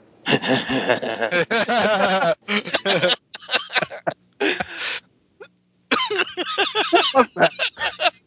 Where did that voice It's go? Patty Soma. I mean, but I mean, look at his text dialogue. It's a robotic. It's a robotic. vo- It's a ro- it's a robot bubble. I mean, look at it. Oh yeah, what is Supposed to it? be a robot. simulator. Yeah. Oh well, so Gaunt enters his regeneration chamber where meanwhile Ben and Molten Man are chained up and Peter and MJ are just standing there unrestrained and uh, MJ tells them they've got tells Peter they've got to help Spider-Man and uh, Peter just starts uh, pretending to beat him up and it only weakens his chains and uh, wait, does Peter have his strength back here or does Ben do this all on his No. own? What happened? This is this has been on his own. It's just Peter's providing the distraction. And by the way, I love that how like when Ben comes to, he's like, "When did Mrs. Parker join the festivities?" Mary Jane, what are you doing here? Like she just she just enters in off panel like, "Oh, hey, I'm at I'm here at Multivex because you know I just wanted to show up." Yeah, uh, apparently he used his old uh, spider chest expansion to break out of the chains. And so Molten Man is free also, and they proceed to beat the crap out of the place. And uh, let's see, there's a bunch of ads here, and uh, things start to blow up, and and uh, there's an explosion that, that seems to take out a bunch of bad guys. And Peter tries to get MJ out of there. He doesn't try to save anyone's lives at this point. I mean, which um, What an awful hero. what an awful hero! What an awful hero! Damn it, Zack Snyder! okay. Don't do it. Don't do it. I was joking, but all right. And then tr- warns Seward to get out of there, and Seward. I just love saying Seward. It's hilarious. Seward. I'm not entirely convinced we're pronouncing it right, but it doesn't matter. Not yet. I got to label less until you're all clear. And so our heroes escape. There's an explosion, and they think that Seward is dead, and everyone's depressed. Meanwhile, Gaunt and Seward have survived, and uh, it's an interesting story. And in this morning's Daily Bugle, they theorize that last night's fire at Multivex was the result of industrial espionage, sabotage. No, industrial sabotage. Sabotage. I can't imagine anyone capable of such a repulsive and contemptible act. And Seward just tries to uh, throw this stuff. "Are- Are you making an accusation? Because I will slap you right in the mouth. While a pair of the weirdest looking gloves I've ever seen just appears in the shops. Look at the wrist on this thing. This this is weird. That's a strange pair. It looks like a, it looks like a weird costume. Look at this. Yeah, it looks like a It rat looks like tail around. wearing, it looks like he's wearing a glove over a glove, and the and the f- glove on the top is loosened. I mean, what? And um, meanwhile, I mean, and this guy's whether he is or not, the fact remains that you two bunglers could have jeopardized everything. For years, I have secretly built my criminal empire, cautiously manipulating events and people from the shadows. I realized that Spider-Man and Parker were getting too close and had to be discouraged. But I cannot condone the loss of Multivex. That insufferable pair will eventually pay for all they have cost me. But that should, but it shall be at, at a time and place of my choosing. And did Marvel even know who this guy here was yet when this was written? Yes. Yeah, he's gonna That's lean. He's gonna. Tur- he'll turn around the chair and say, "My name is Ernst Stavros Blofeld." All right. So, uh, so okay. Anyway, the uh, we talked about the time tra- the time loop, and uh, how it was still being in play well into October. Uh, was starting to. They're, basically, they were trying to make that time loop theory work. Of course, Mephisto got brought in. Dan was basically saying, "Hey, um, we really don't want to hear from Kurt Busiek, uh, you know, in terms of what's going on in the main Spider-Man books. But they even brought Kurt Busiek, so uh, the story. The storyline had to be first and foremost a Spider-Man story with a down-to-earth and suitable villain for its center. So, all right, at this point, uh, Mystery Man was actually working for someone else today. This requires an explanation. As I mentioned in a previous column, the Mystery Man, who had become known as Gaunt, was intended to be the master villain behind the whole Clone Saga. His identity was going to be revealed in the climax of Blood Brothers. Now the truth can be told. Gaunt was intended to be Harry Osborn. It would have been revealed that the Goblin formula had not really killed Harry in Spec, Spec 200, but it did cause his body to start to weaken and wither away. It essentially became a living corpse, and the environmental suit he wore was the only thing keeping him alive. Harry was blackmailing Seward bu- into restoring his body, holding some great secret over Seward's head. Budiansky suggested that the great secret was that Seward had worked with the Jackal in his original cloning experiments, which would explain why he felt such an attachment to Ben. So Harry, the second Green Goblin, one time best friend of Peter Parker, would have been the architect behind the whole thing, and Ben would have died in the final confrontation. So what happened? Around the time of Blood Brothers got underway, Marvel reorganized, and Bob Harras, the EIC of the X Men group, became Marvel's one and only editor in chief. Now, Budiansky was the Spider Man group editor and had to answer to Harras. And one of the first things Harras did was tell Budiansky to postpone the end of the Clone Saga until at least October of that year. Harras's explanation was that it was going to be a big X event happening in April of '96, and he didn't want the end of the Clone Saga to have to compete with this, with that. Since Onslaught happened around that time, we have to assume that that was the big X Men event that Harras was referring to. The other thing that Bob Harras did upon taking over as EIC was reject the notion that Harry would be the big villain. Harras told him told Glenn personally that he never felt Harry had the power or presence of his father. He always seemed very ineffective to him as a goblin. And your baby would agree. Oh, Gabby! So even even through work had begun work even though they had begun work on the story, clues were already being dropped that Gaunt was Harry. Harry had to be dropped from plans. So they had no idea who Gaunt would be, but didn't seem to matter since we wouldn't end the Clone Saga at that point anyway. They basically were stuck in a holding pattern, forced to circles around, literally for six months until they could land. S- solution was to add one, one, one more layer of mystery and intrigue and establish that Gaunt was actually working for somebody else. And that's why Gabby is so upset. Hi, Gabby.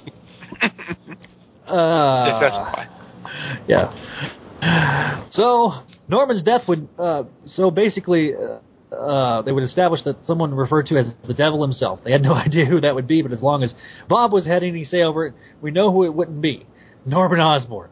As Budiansky wrote in a memo dated November 9th of 95, Norman's death should never be undone. In his opinion, it's too classic, and let him rest in peace. Oh, the irony. So that- yeah, that right there is what was supposed to happen in Blood Brothers. So now let's go around the horn. Let's give our thoughts. We'll start with uh, Gerard.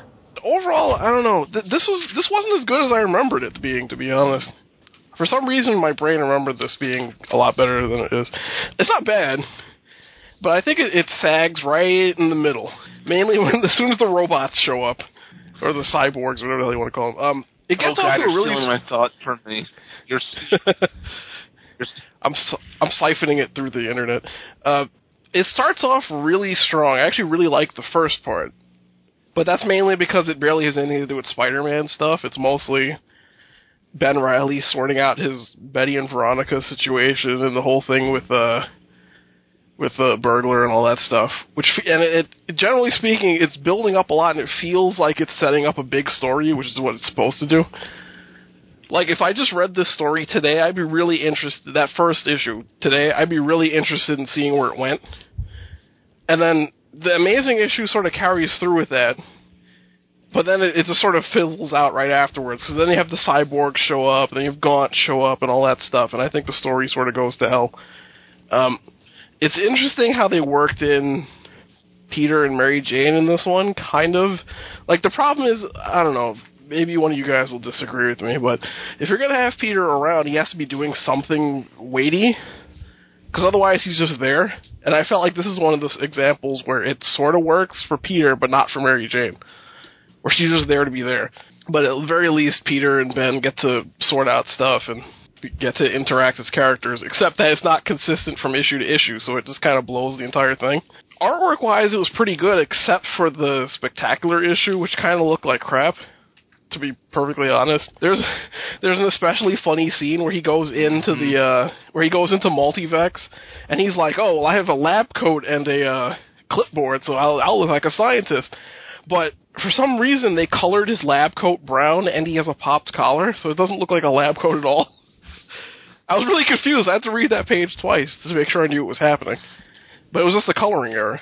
I don't know. That kind of goofy thing is, I guess, just a microcosm of everything that I thought was wrong here. Because, like, in one issue, Ben will be, like, going out and doing his stuff and being really strong about it. And the next issue, oh, which issue was it? Was it the sensational issue where he just turns, no, it's the spectacular issue where he just turns into a giant wimp for no reason? For that one issue where he's going around, like, where he shows up at, at Jessica's apartment and he says a stupid thing about the negatives and all that stuff.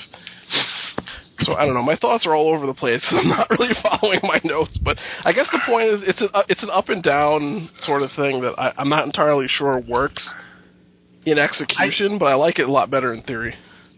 I I think we're at the point where right now it's a blessing for the individual stories. At least it's they aren't going to be going between titles and creative teams. I mean, now each race contains a title. So up until Revelation, I mean, this is From the amazing issue, one of the things I liked is that at this point we don't we don't really know because Jessica was being vague about her father and all that stuff. So that subplot was sort of spinning for a while.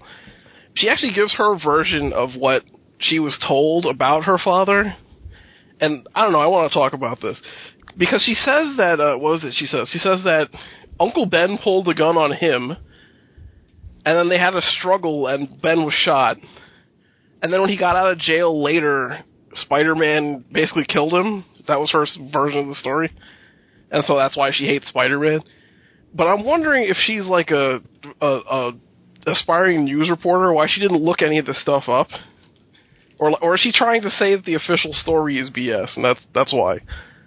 I'm not entirely sure. Um, okay, I'm, I'm not really here, but I had a thought on that, which was that people like you have reporters who like will like have in real life who have very specific denials about certain things, and I'm sure that she's seen the evidence, but she's like, oh well, you know, because she says Spider-Man planted evidence. Like that that's what she said. So yeah, she did say that. um, a- and I asked myself when I read this, like, okay, I guess her father could have told her that from jail, but like, who told her that Spider-Man choked her father, even though like the coroner's report says it was a heart attack? So I gotta imagine that like maybe behind the scenes her father had a buddy, and like you know. Carradine's like, you know, final words, like before he, like before A- ASM 200 were like, if anything ever happens to me, tell my daughter, you know, like, I went out like a pro and don't tell her I was evil, keep up the lie. And he's like, oh, Jessica, Maybe your father, he, he was choked by Spider Man. And maybe the big evil mastermind of the entire Clone Saga told her. Ugh. well, uh, uh, let, me, But, yeah, let me just address this up front. Jessica will not appear after next issue of, of Sensational ever again. That, So, that ends up going nowhere then. he, he, here's here's what I've always wondered. Like during Civil War, when like Peter Parker goes on TV and says, "I'm Peter Parker and I've been Spider-Man since I was 15 years old," is she watching TV being like, Psh, Bullshit. That's not Spider-Man. I know who Spider-Man really is. That's a good question. I see. That's why. That's why these characters need to show up every once in a while. but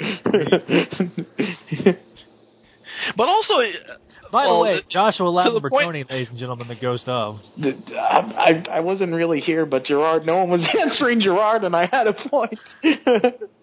yeah, we're, I guess we're, I guess we're editing Josh out and pretending he's not here.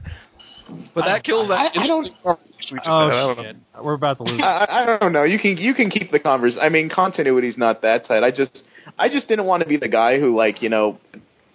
But anyway, to Zach to, to Zach's point about Jessica sort of disappearing, though, I think yeah, this this story sort of has the markings of some of that brand new day kind of thing, where certain writers had certain characters. Where it seems like uh, Jessica and Desiree are pretty much just Dan Jurgens characters, and as soon as he leaves, they're just gone. They do And- something and with this- Uh, you know what happened to Desiree after Dan Jurgens left, right? Yeah, I, I'm just I saying, don't- like most of, I'm saying most of the development with the characters seem to only happen under him. Like, especially in this story, like, does Desiree even show up in the non-sensational parts? Yeah. I don't think so. No, not not. Like when she came back as a psychic who could speak to the dead. yeah. Don't. don't make you have another Bennett Brandt freak out. No, she showed up in like the post Clone Saga books. Yeah, like Todd Peter, Saga was the you know, only- I've been, I've been communicating with Ben Spirit. Oh no, did Ben Spirit tell her I'm Spider Man? I better play it cool. I know what Ben's last thoughts were. Oh shit, she knows about the Goblin Glider. His last thoughts were of you. Oh, okay. well, thanks Desiree for this interesting subplot. I actually, I actually do remember that. I think that it Ah. got, it got killed with the reboot. So I think Yeah. told you could move on with it because of the because of the reboot stuff. So Donovan, well, I mean, and it was all Howard Mackie characters, like you know, uh, in the reboot, Uh, like because you still had some pre-reboot characters, but it was the Mackie ones, like the Stacy family like and uh, such. or like uh, Jimmy Six, those kind of people. Yeah. Yeah, Even yeah, Jimmy Jimmy Six was there. yeah, Jimmy Shook Six showed up like twice. Don't know why. So Well, he should he shows up after Ben dies, but uh, not for too much longer. yeah. So Gerard, did you have more thoughts? Uh, well, I remember there's a there's a reboot issue where he's holding Peter at gunpoint for no reason. Yeah, that was uh, Right. that was because he gets because he gets he gets wounded and goes into Aunt May's house. I remember that. Yeah. Uh, duh, duh, duh. I'm just skimming really quick through my uh, random bit of uh, thing. Uh, I know the security guard that Molten Man knocks out is actually talking about how he's going to put in for retirement in two days. I don't know why I thought that was so funny. Uh, but other than that, yeah, I guess I guess we sort of talked about everything else. Um, oh yeah, and MJ is a dumbass at the end of the story for no good reason. Just to Yeah, that put was- her in there. Yeah, I, I don't know why she. I, that, that's that's so bizarre. But I guess my major criticism here, besides going up and down, is that I just the, the Gaunt subplot doesn't get resolved here, and I didn't expect that it would. But it seems annoying considering that that's what the entire arc was basically about. It was that and the Jessica thing, neither of which ends up resolved by the end. But anyway, not bad, but uh, uh not as good as I remembered it for some reason. Okay, uh, Donovan, what's your thoughts? I I really love this the first half, and I think that Gerard was right. Like by part four, it it kind of lost its momentum, it kind of lost its energy, and it got a bit more. I don't know. Like like like I, I think the story was still. I think the overall story is good. I don't really have any problems with the story. I don't think I don't. You know, you, you can say oh the C twelve or whatever, but like you know, if we if we stopped at and vaulted every dated part of the Clone Saga, we would never get past the first issue. So at some point, you gotta you gotta, start like you know just kind of giving up and caring about that. Uh, but again, like, I honestly think the first three parts I think are actually absolutely excellent. It like like the the issue where uh, Jessica finds out that Ben is Spider Man. I think it's very good because it's a very low key issue. You start off with a very like you know regular sequence between Peter, Robbie, and Jonah. You know, you have some private life with Ben, his love interest, his work life. You know, it's it's it's it's kind of business as usual. You know, it's, there's nothing really uh, special about the issue. It's and very then she finds out he's. Spider. But yeah, th- that's I'm not trying to make a, a complaint. It's just like you know, okay, this is this is usual Spider-Man. Then she finds out he's he's Ben, and the storyline get grows to the point where like Ben's life starts to like just crumble from that point on. And I really, really, really liked that because this is the first time that I felt that like Ben Reilly was in a Spider-Man kind of story. It wasn't just you know the Clone Saga with all these characters that we'll never see again. No, this is like if he's Spider-Man, he should feel he should be in a Spider-Man plot, and this felt like a very uh, quintessential Spider-Man story to me. So like from the first issue, or the first plot parts, I should say, to like uh, part two and three, I thought were great. I, I thought they were you know um, very very classic. Uh, ASM 411. This is important. I remember when I first saw this on the spinner rack in 1996 at a Kroger. It, it scared the hell out of me. I've never forgotten this cover. I don't think I actually read the issue before, but I've always remembered this cover like Peter Parker marked for death. I was like, oh my god, they killed Spider Man. I was so afraid because of like the bloody cover. It really, really freaked me out. I used. So I, I, I was like, oh. I used the Amazing Spider-Man, like the image. We had like some sort of project at school, and so like this, I read this issue so much that the cover fell off. So we just used the cover for like a project at school. Nice. the Amazing Spider-Man Blood Brothers two or six marked for death. It's a very, very awesome cover. Um, you know, Bagley's artwork always makes ASM get an A for me. But like, I mean, Yes. again, like, I- like I, I, I just dig how the sequence of events play out because you know, first, uh, Jessica knows he's Spider-Man, and then like you know, he's having problems with, with his money, and then he's being uh, suspected for you know, pa- crimes he didn't commit. And I'm not a fan of how inconsistent Peter and Mary Jane are, are written in terms of like you know, deciding whether to move back to uh, Oregon or not. But the Ben Reilly stuff is great. I also really, love the ads. There's one ad I, I remember I've remembered all my life. Uh, not the Goosebumps one, but uh, which one was it? It was the one about. Uh, page is trying to load. It was the one. There was one that talked about like like, like the, that month's issues of Marvel, and it had um. Is it this? Yeah, yeah, yeah, yeah. It had Hawkeye and Scarlet Witch drawn by Mike Deodato, and then you have like a freaking roided out Thor, and then you have um, uh, Silver Surfer being torn apart. I freaking remember this. I remember. God, I think I think I remember this like, like when I first moved to Nashville. Like like this is so long ago. I totally remember this. So I, I just I just love this. Shit. It's awesome. And, and the ending was great. I love Ben's like you know. Oh man, wait a minute. If someone knows my identity, that means the people I know are in danger. So Mark Bagley crushes that page where like he's web slinging to the, the the ground just to see it explode. That was an honestly like I gotta say it was. We've seen that pop before, but I did not see that coming. So I was like, wow, this is completely firing on all cylinders. Um, let's see. We, then we have part three. I like uh, almost despite itself. Uh, I, I like Ben uh, lashing out at Jessica because Ben. I can imagine like you know Ben personally.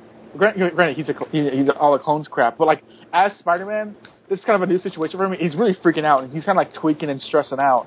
So he lashes at uh, Jessica, and I, I think that's uh, pretty cool for him to do. I, I think I like seeing Ben react to things that like Peter has gone through one way or another, but Ben hasn't, and we see him react differently. And I'll, I'll get back to that in a minute.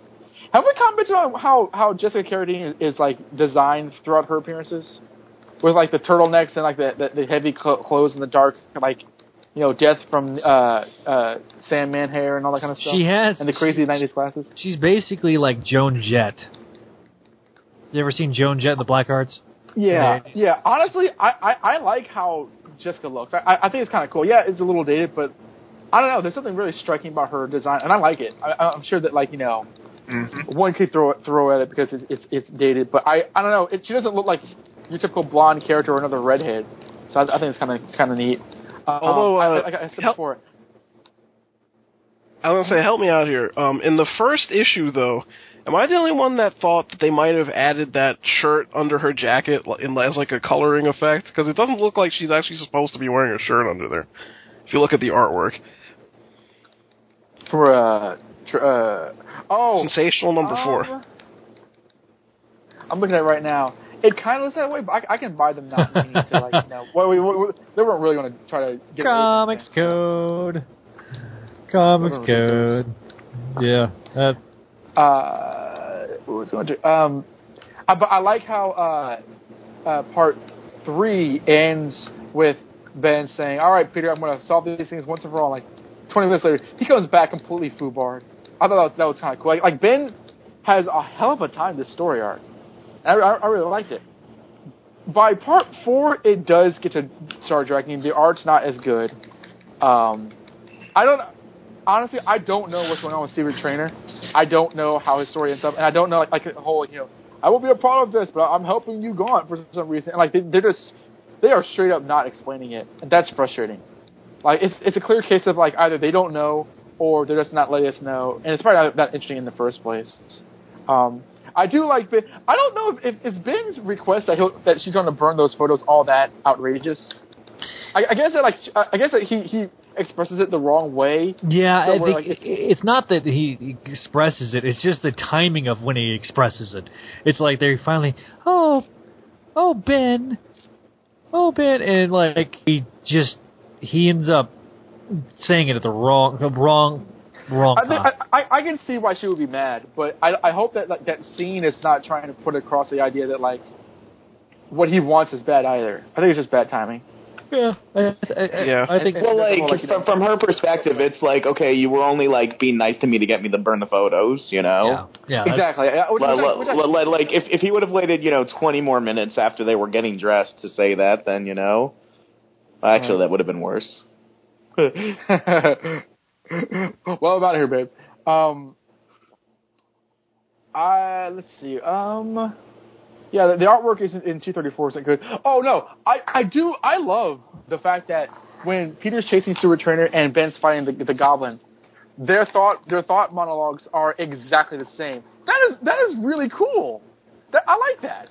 Granted, you know they are different people, besides, besides being clones, but in Yeah. that instance, I, I don't think that's been done before. No, it, they did it, but it was done. a- It was done a lot better this time.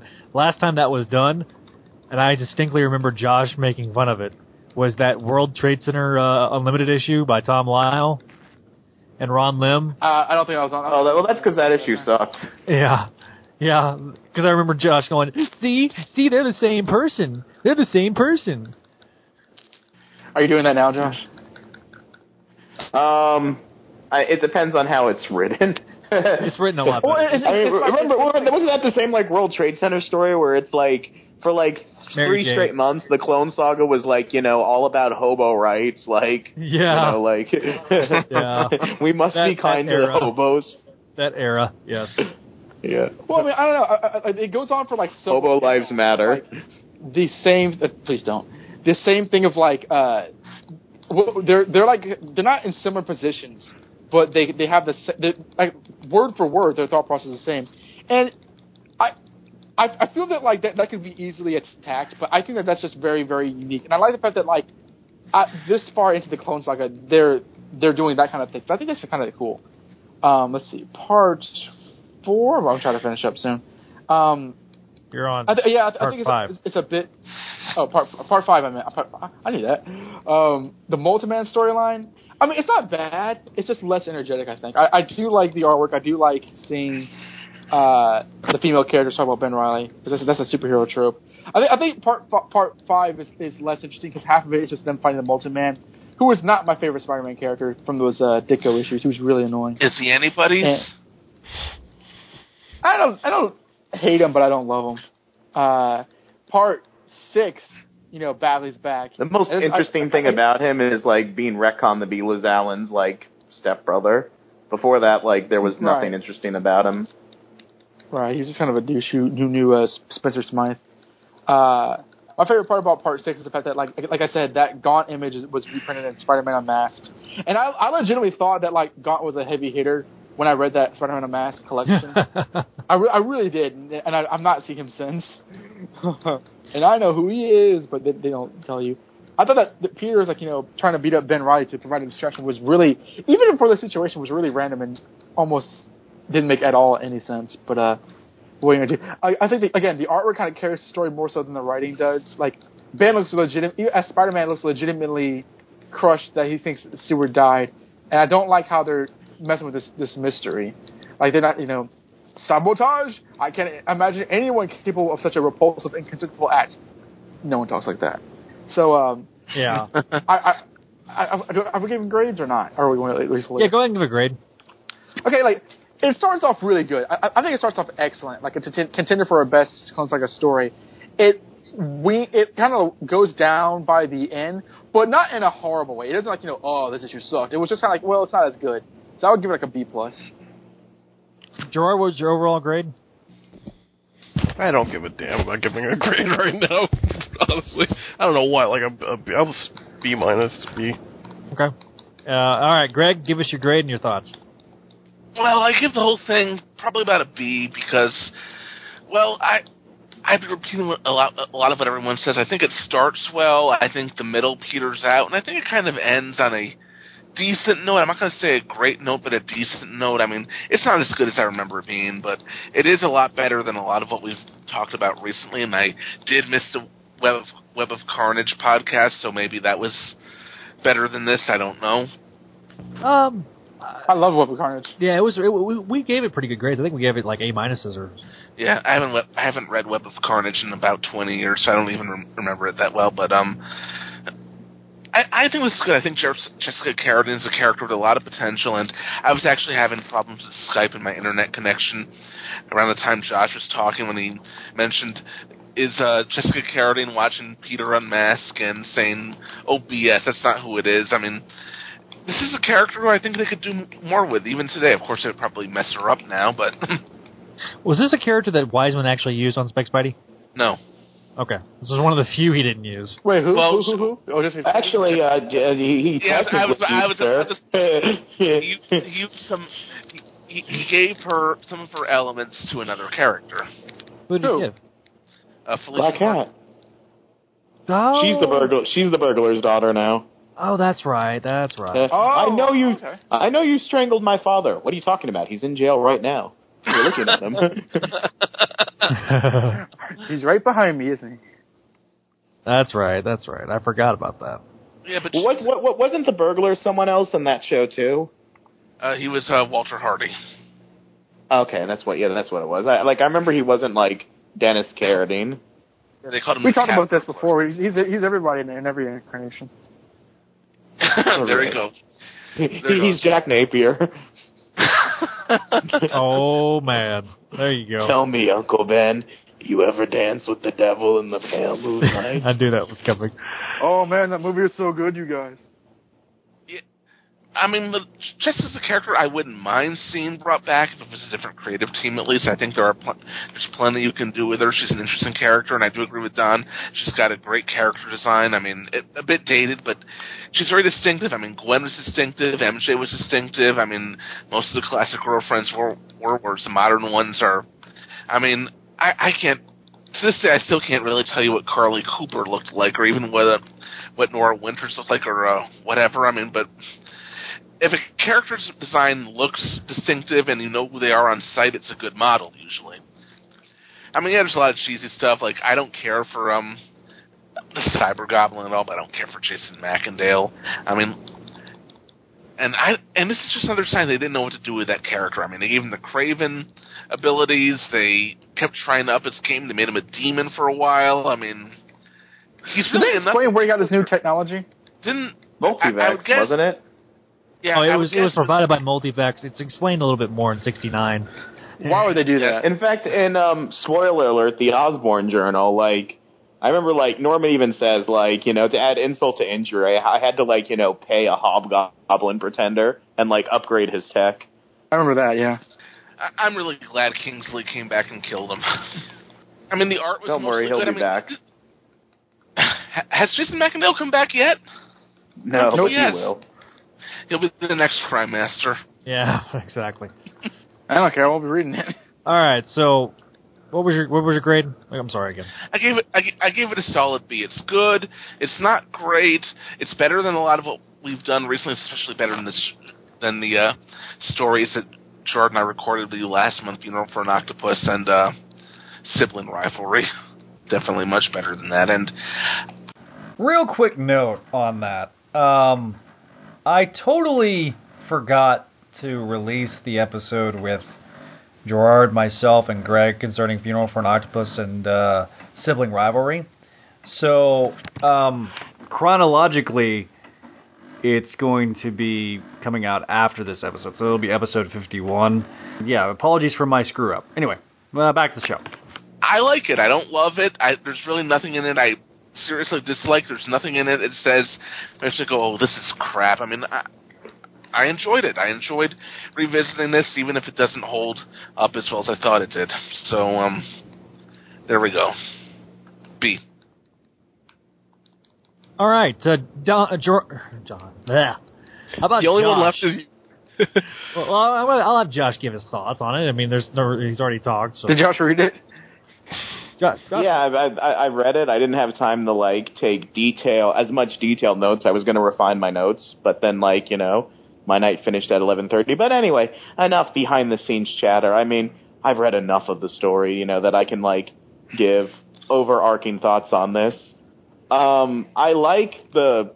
I, I I really liked part one, as I think it was Dom was saying, how like this story starts off as a run of the mill Spider-Man story, but it's not decompressed. Like you know, you have like you know moments like you know Peter at the Bugle, like oh Jonah, I want more money from you. Um, I do think that like the scene where Peter and Ben are burying the skeleton is super crazy with exposition to the point where like at one point like we know that they're burying the skeleton because you see them burying the skeleton and they say well now we're burying the skeleton but at the bottom of the page after they give exposition about everything peter's like it's a good thing we're burying the skeleton right now and i'm like okay it's we don't need that much ex this isn't a radio show we we we see what you're doing like um but i like the art you know that's Yeah. fun um i'm just thinking of like you know my thoughts are all over the place and um I didn't have time to refine the notes. Um, you you could tell like the moment where you know Gaunt goes from mastermind to like not mastermind when he's like, and now let me go to like you know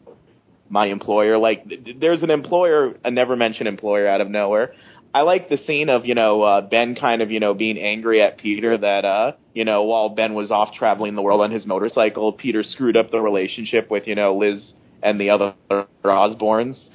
And um, I like little things like Ben being like, "Oh no, the Molten Man, he's one of my worst enemies." Oh, Yeah. actually, you know, he, he's Liz's like secret brother now, and he's like running, you know, Multivex slash Osborn Industries. Like, I, I like stuff like that. Um, I, I liked the Jessica things, and um, I'm going to give this uh B minus. It could have been an A minus, but you know those last few parts where like the story changed mid steam, you know, around like part four, and uh, Yeah. and they, they kind of had to like scramble for a new ending. That that kills it for me.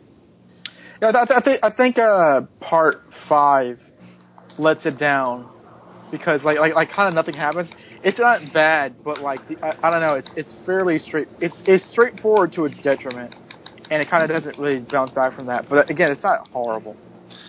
So I'm gonna I'm gonna give I'm gonna wrap pretty much wrap this show up with my thoughts. My nostalgia bone is tickled with this issue. I loved this arc. This was like I said before earlier. I said this is my one of my first actual arc of any type of Spider-Man story ever. So I remember getting this like as it was coming out, and I just loved every single part. And I'm like, oh, what's gonna happen next? And like, Mm. and and just the, the anticipation of, of each and every week. I remember reading. I think I read all all. Uh, I had five of the six parts. I didn't get part five for some reason. All right, so um, I remembered after the recording naturally why I didn't get part five, and I remember this back way from 1996 when I was shopping at Walden Books. That tells you how long ago that was when Walden Books was still a bookstore. It was inside my mall, and uh, I would go there and get my comics. Well, the um, I remember the shop owner. My dad asked me asked the guy where uh, the issue of, Spect- Sensational was. And he said actually Sensational had been the best selling single Spider Man issue because of the low numbers. Um, so even back then, you know, you, you couldn't go by, beyond issue 12 without having to worry about the uh, the the high numbers that might intimidate people. Um, anyway, just a minor anecdote. This would have been a great first story to get into Spider-Man. I think. Like the whole. I mean, granted, Clone Saga, but like the whole. You know, someone knows who I am, and they blew up my workplace and all that kind of stuff. Yeah, I, I just absolutely loved it, and I think I read these books until the covers fell off, and they were like, now they're completely worthless. I mean, I just read them and read them and read them.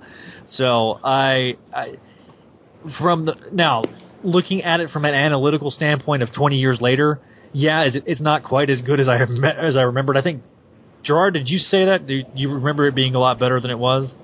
Yeah. Um, I kind of agree. So th- my nostalgia bone would say A plus. my analytical bone brings it down to a B plus, brings it down a full letter grade, especially because the ending kind of just meanders. But I, I thought that Gaunt was intriguing. I thought it did the ending did its job, but it wasn't what it was supposed to be. So, uh, Yeah. artwork. Yeah, for- I, I- I thought this was Sal Buscema's probably best art before he leaves. He's he's got um, two issues left, as does Mark Bagley before he leaves. No. Yeah, yeah. Uh, yeah. Can, to kind of give a rundown of how the Hey, but Luke Ross is coming. hey, you got Luke Ross coming, which I know Gerard's a big fan of. Especially in this era. Yeah. Yeah. Heck yeah. So, um, okay. I so do have ca- one. Wait, I do have one question. Sure. Do we think that this would have been a better ending than Revelations? No, I think Revelation. Not at all. I, Yeah, I agree. I I think Revelations ended up being the better ending, but they actually got to make the ending. Was the, is the big difference? I think this. I was gonna say that this would have been different if it was the ending because this doesn't actually end. Right. They, Think about it. Are we going to see uh, uh, uh, Seward Trainer soon? Seward Trainer uh, will show back up in Revelations. Okay. The next six months are kind of uh, self-contained arcs. There's a little bit of crossover with uh, Peter Parker and Spectacular. Um, so we've got seven issues of of of uh, yeah adjective lists and six issues that we're going to cover of um, amazing, sensational, and spectacular. So we'll, we'll have the way kind of it falls is actually five issues of, of spectacular, but we're going to cover issue uh, 241, which is the epilogue. Um, so uh, we got a lot. We've got a lot of stuff to cover between now and then. what about Redemption? We're going to do redemption. That's that's that's going to be in there. Redemption's going to be in there. Um, obviously, The Os- lost years found. yeah. Uh, I was talking about that on Crawl Space. We got we've got Redemption. We've got still got Planet of the Symbiotes. Uh, I, I actually was doing a rundown of all of, and this was in our in our little staff forum. That we've got a lot of stuff that I want to cover before the end of the Clone Saga. So we've got a lot of we got a lot of work to do, but there is light at the end of the tunnel. So That light's a train. Well, I, I've been liking this stuff now. It really, ever since Ben became Spider-Man, it really has been. I think it's been pretty good. I, I think that like when we read these in a bubble, it's easier to grade it uh, against the context of like when it was in. It's like, well, you know, this this is an action issue. This this happened. This thing, and that's probably true. But we read freaking Cyber War and the Yeah. Spider titles. Like like this. this Uh-huh. is, it's not only better than that. It's legitimately. I'm I'm finding myself like legitimately like engaged in reading it when whenever that is. yeah, I'm, Well, we technically we haven't finished the Scarlet Spider titles, right? Because we still have the worst. Of them. we We have got Joe Wade. we have the Joe Wade story, which is it's coming up in in a couple of episodes. I oh I just want The end of the great game too in Spider-Man Unlimited, where Ben Reilly dates Betty Brant. yeah that I know Josh is like we're we're doesn't matter what Josh what Josh has got going on that night. We're we may just do it just just a episode with him doing that unlimited. issue. Um, well, it, it's like an extra-sized issue too, legitimately. Yeah, it's it, it, there's a lot of and, and and there's also I think three issues of unlimited left too. So we also I- got. I mean, we got I- quite a few bit of bit of stuff. I'm boycotting Planet of the Symbiotes. I'm telling you that. No Planet of the Symbiotes. I'm boycotting a story that's 20 years old. I'm sorry, Greg. I- I'm looking at the. Uh, that was just too ridiculous not to point out. Oh, I know. I enjoy being ridiculous sometimes. Yeah, I I will say this. Um, I looked at the Clone Saga trades. We will try to cover as much as we can inside the Clone Saga trades, and even some stuff I want to cover outside the Clone Saga trades too. So there's there's there's a quite a bit of, of work to do, but you know, just stick with us. Uh, I, I I enjoyed this episode. I know I know I hope everybody else enjoyed it. Um, so with that, any final thoughts? We'll go around the horn. Uh, Gerard, what are your final thoughts? Uh, I'm glad to finally be getting out of the whole crossover section because whenever we talk about how much we like the Ben Reilly of Spider-Man, we're usually talking about the next six months or so. Yeah, I agree with that. hmm Uh, Don. I've been enjoying this era, and I look forward to uh, Uh, the further adventures of Ben Rye that will never end. Greg. Oh, I can't, I can't wait. I'm having a lot of fun, and I look forward to, forward to doing what's next. And Josh. You're gonna burn those negatives, right? I will burn the negatives. Get out! Get out before I call the police! Get out of here before I call the police. All right, so uh, with that, ladies and gentlemen, that is the 50th episode of Clone Saga Chronicles. For is real? For real. oh, this is Josh's reaction. Josh, okay, b- before we before we wrap up, Josh, your reaction to the 50th episode of CSC? Did you ever only think? took us six years. I think What? September was the month that we started too. Yeah, yeah, I I believe so. Yeah. So there we go. yeah. Spectacular Webs ended before this did. Uh, yeah, yeah. This is like the when Family Guy came back. And like they talk about all like the the shows that like ended like since they've been cut. It's like, do you think Clone Saga Chronicles will get up to fifty episodes? Well, only if you know like we, we don't waste time on any of these other podcasts like Spec Webs, Spectacu- Jeff Spectacular podcast, Webs. ASM Classic. Well, think of all the shows that have ended and died, and this one just will never die. Uh, That's that's how we do it here at Spidey-Dude.com. Remember, Don't say it'll never die. We're gonna have like a big falling out after this episode because you said that now. I. Don't jinx it. I know. But uh, remember to, to go back to spidey-dude.com. We've got three times a week content, and we've got a couple of other shows that you can check out. Mayday Mondays, hosted by Gerard Delateur. And uh, Greg Bashansky hosts Spectacular Radio. We've been on hiatus on those for a little bit, so but uh, we'll we'll eventually get back to them. So, got some stuff in the can. Got some stuff working. So, we'll see you next time here on spidey-dude.com.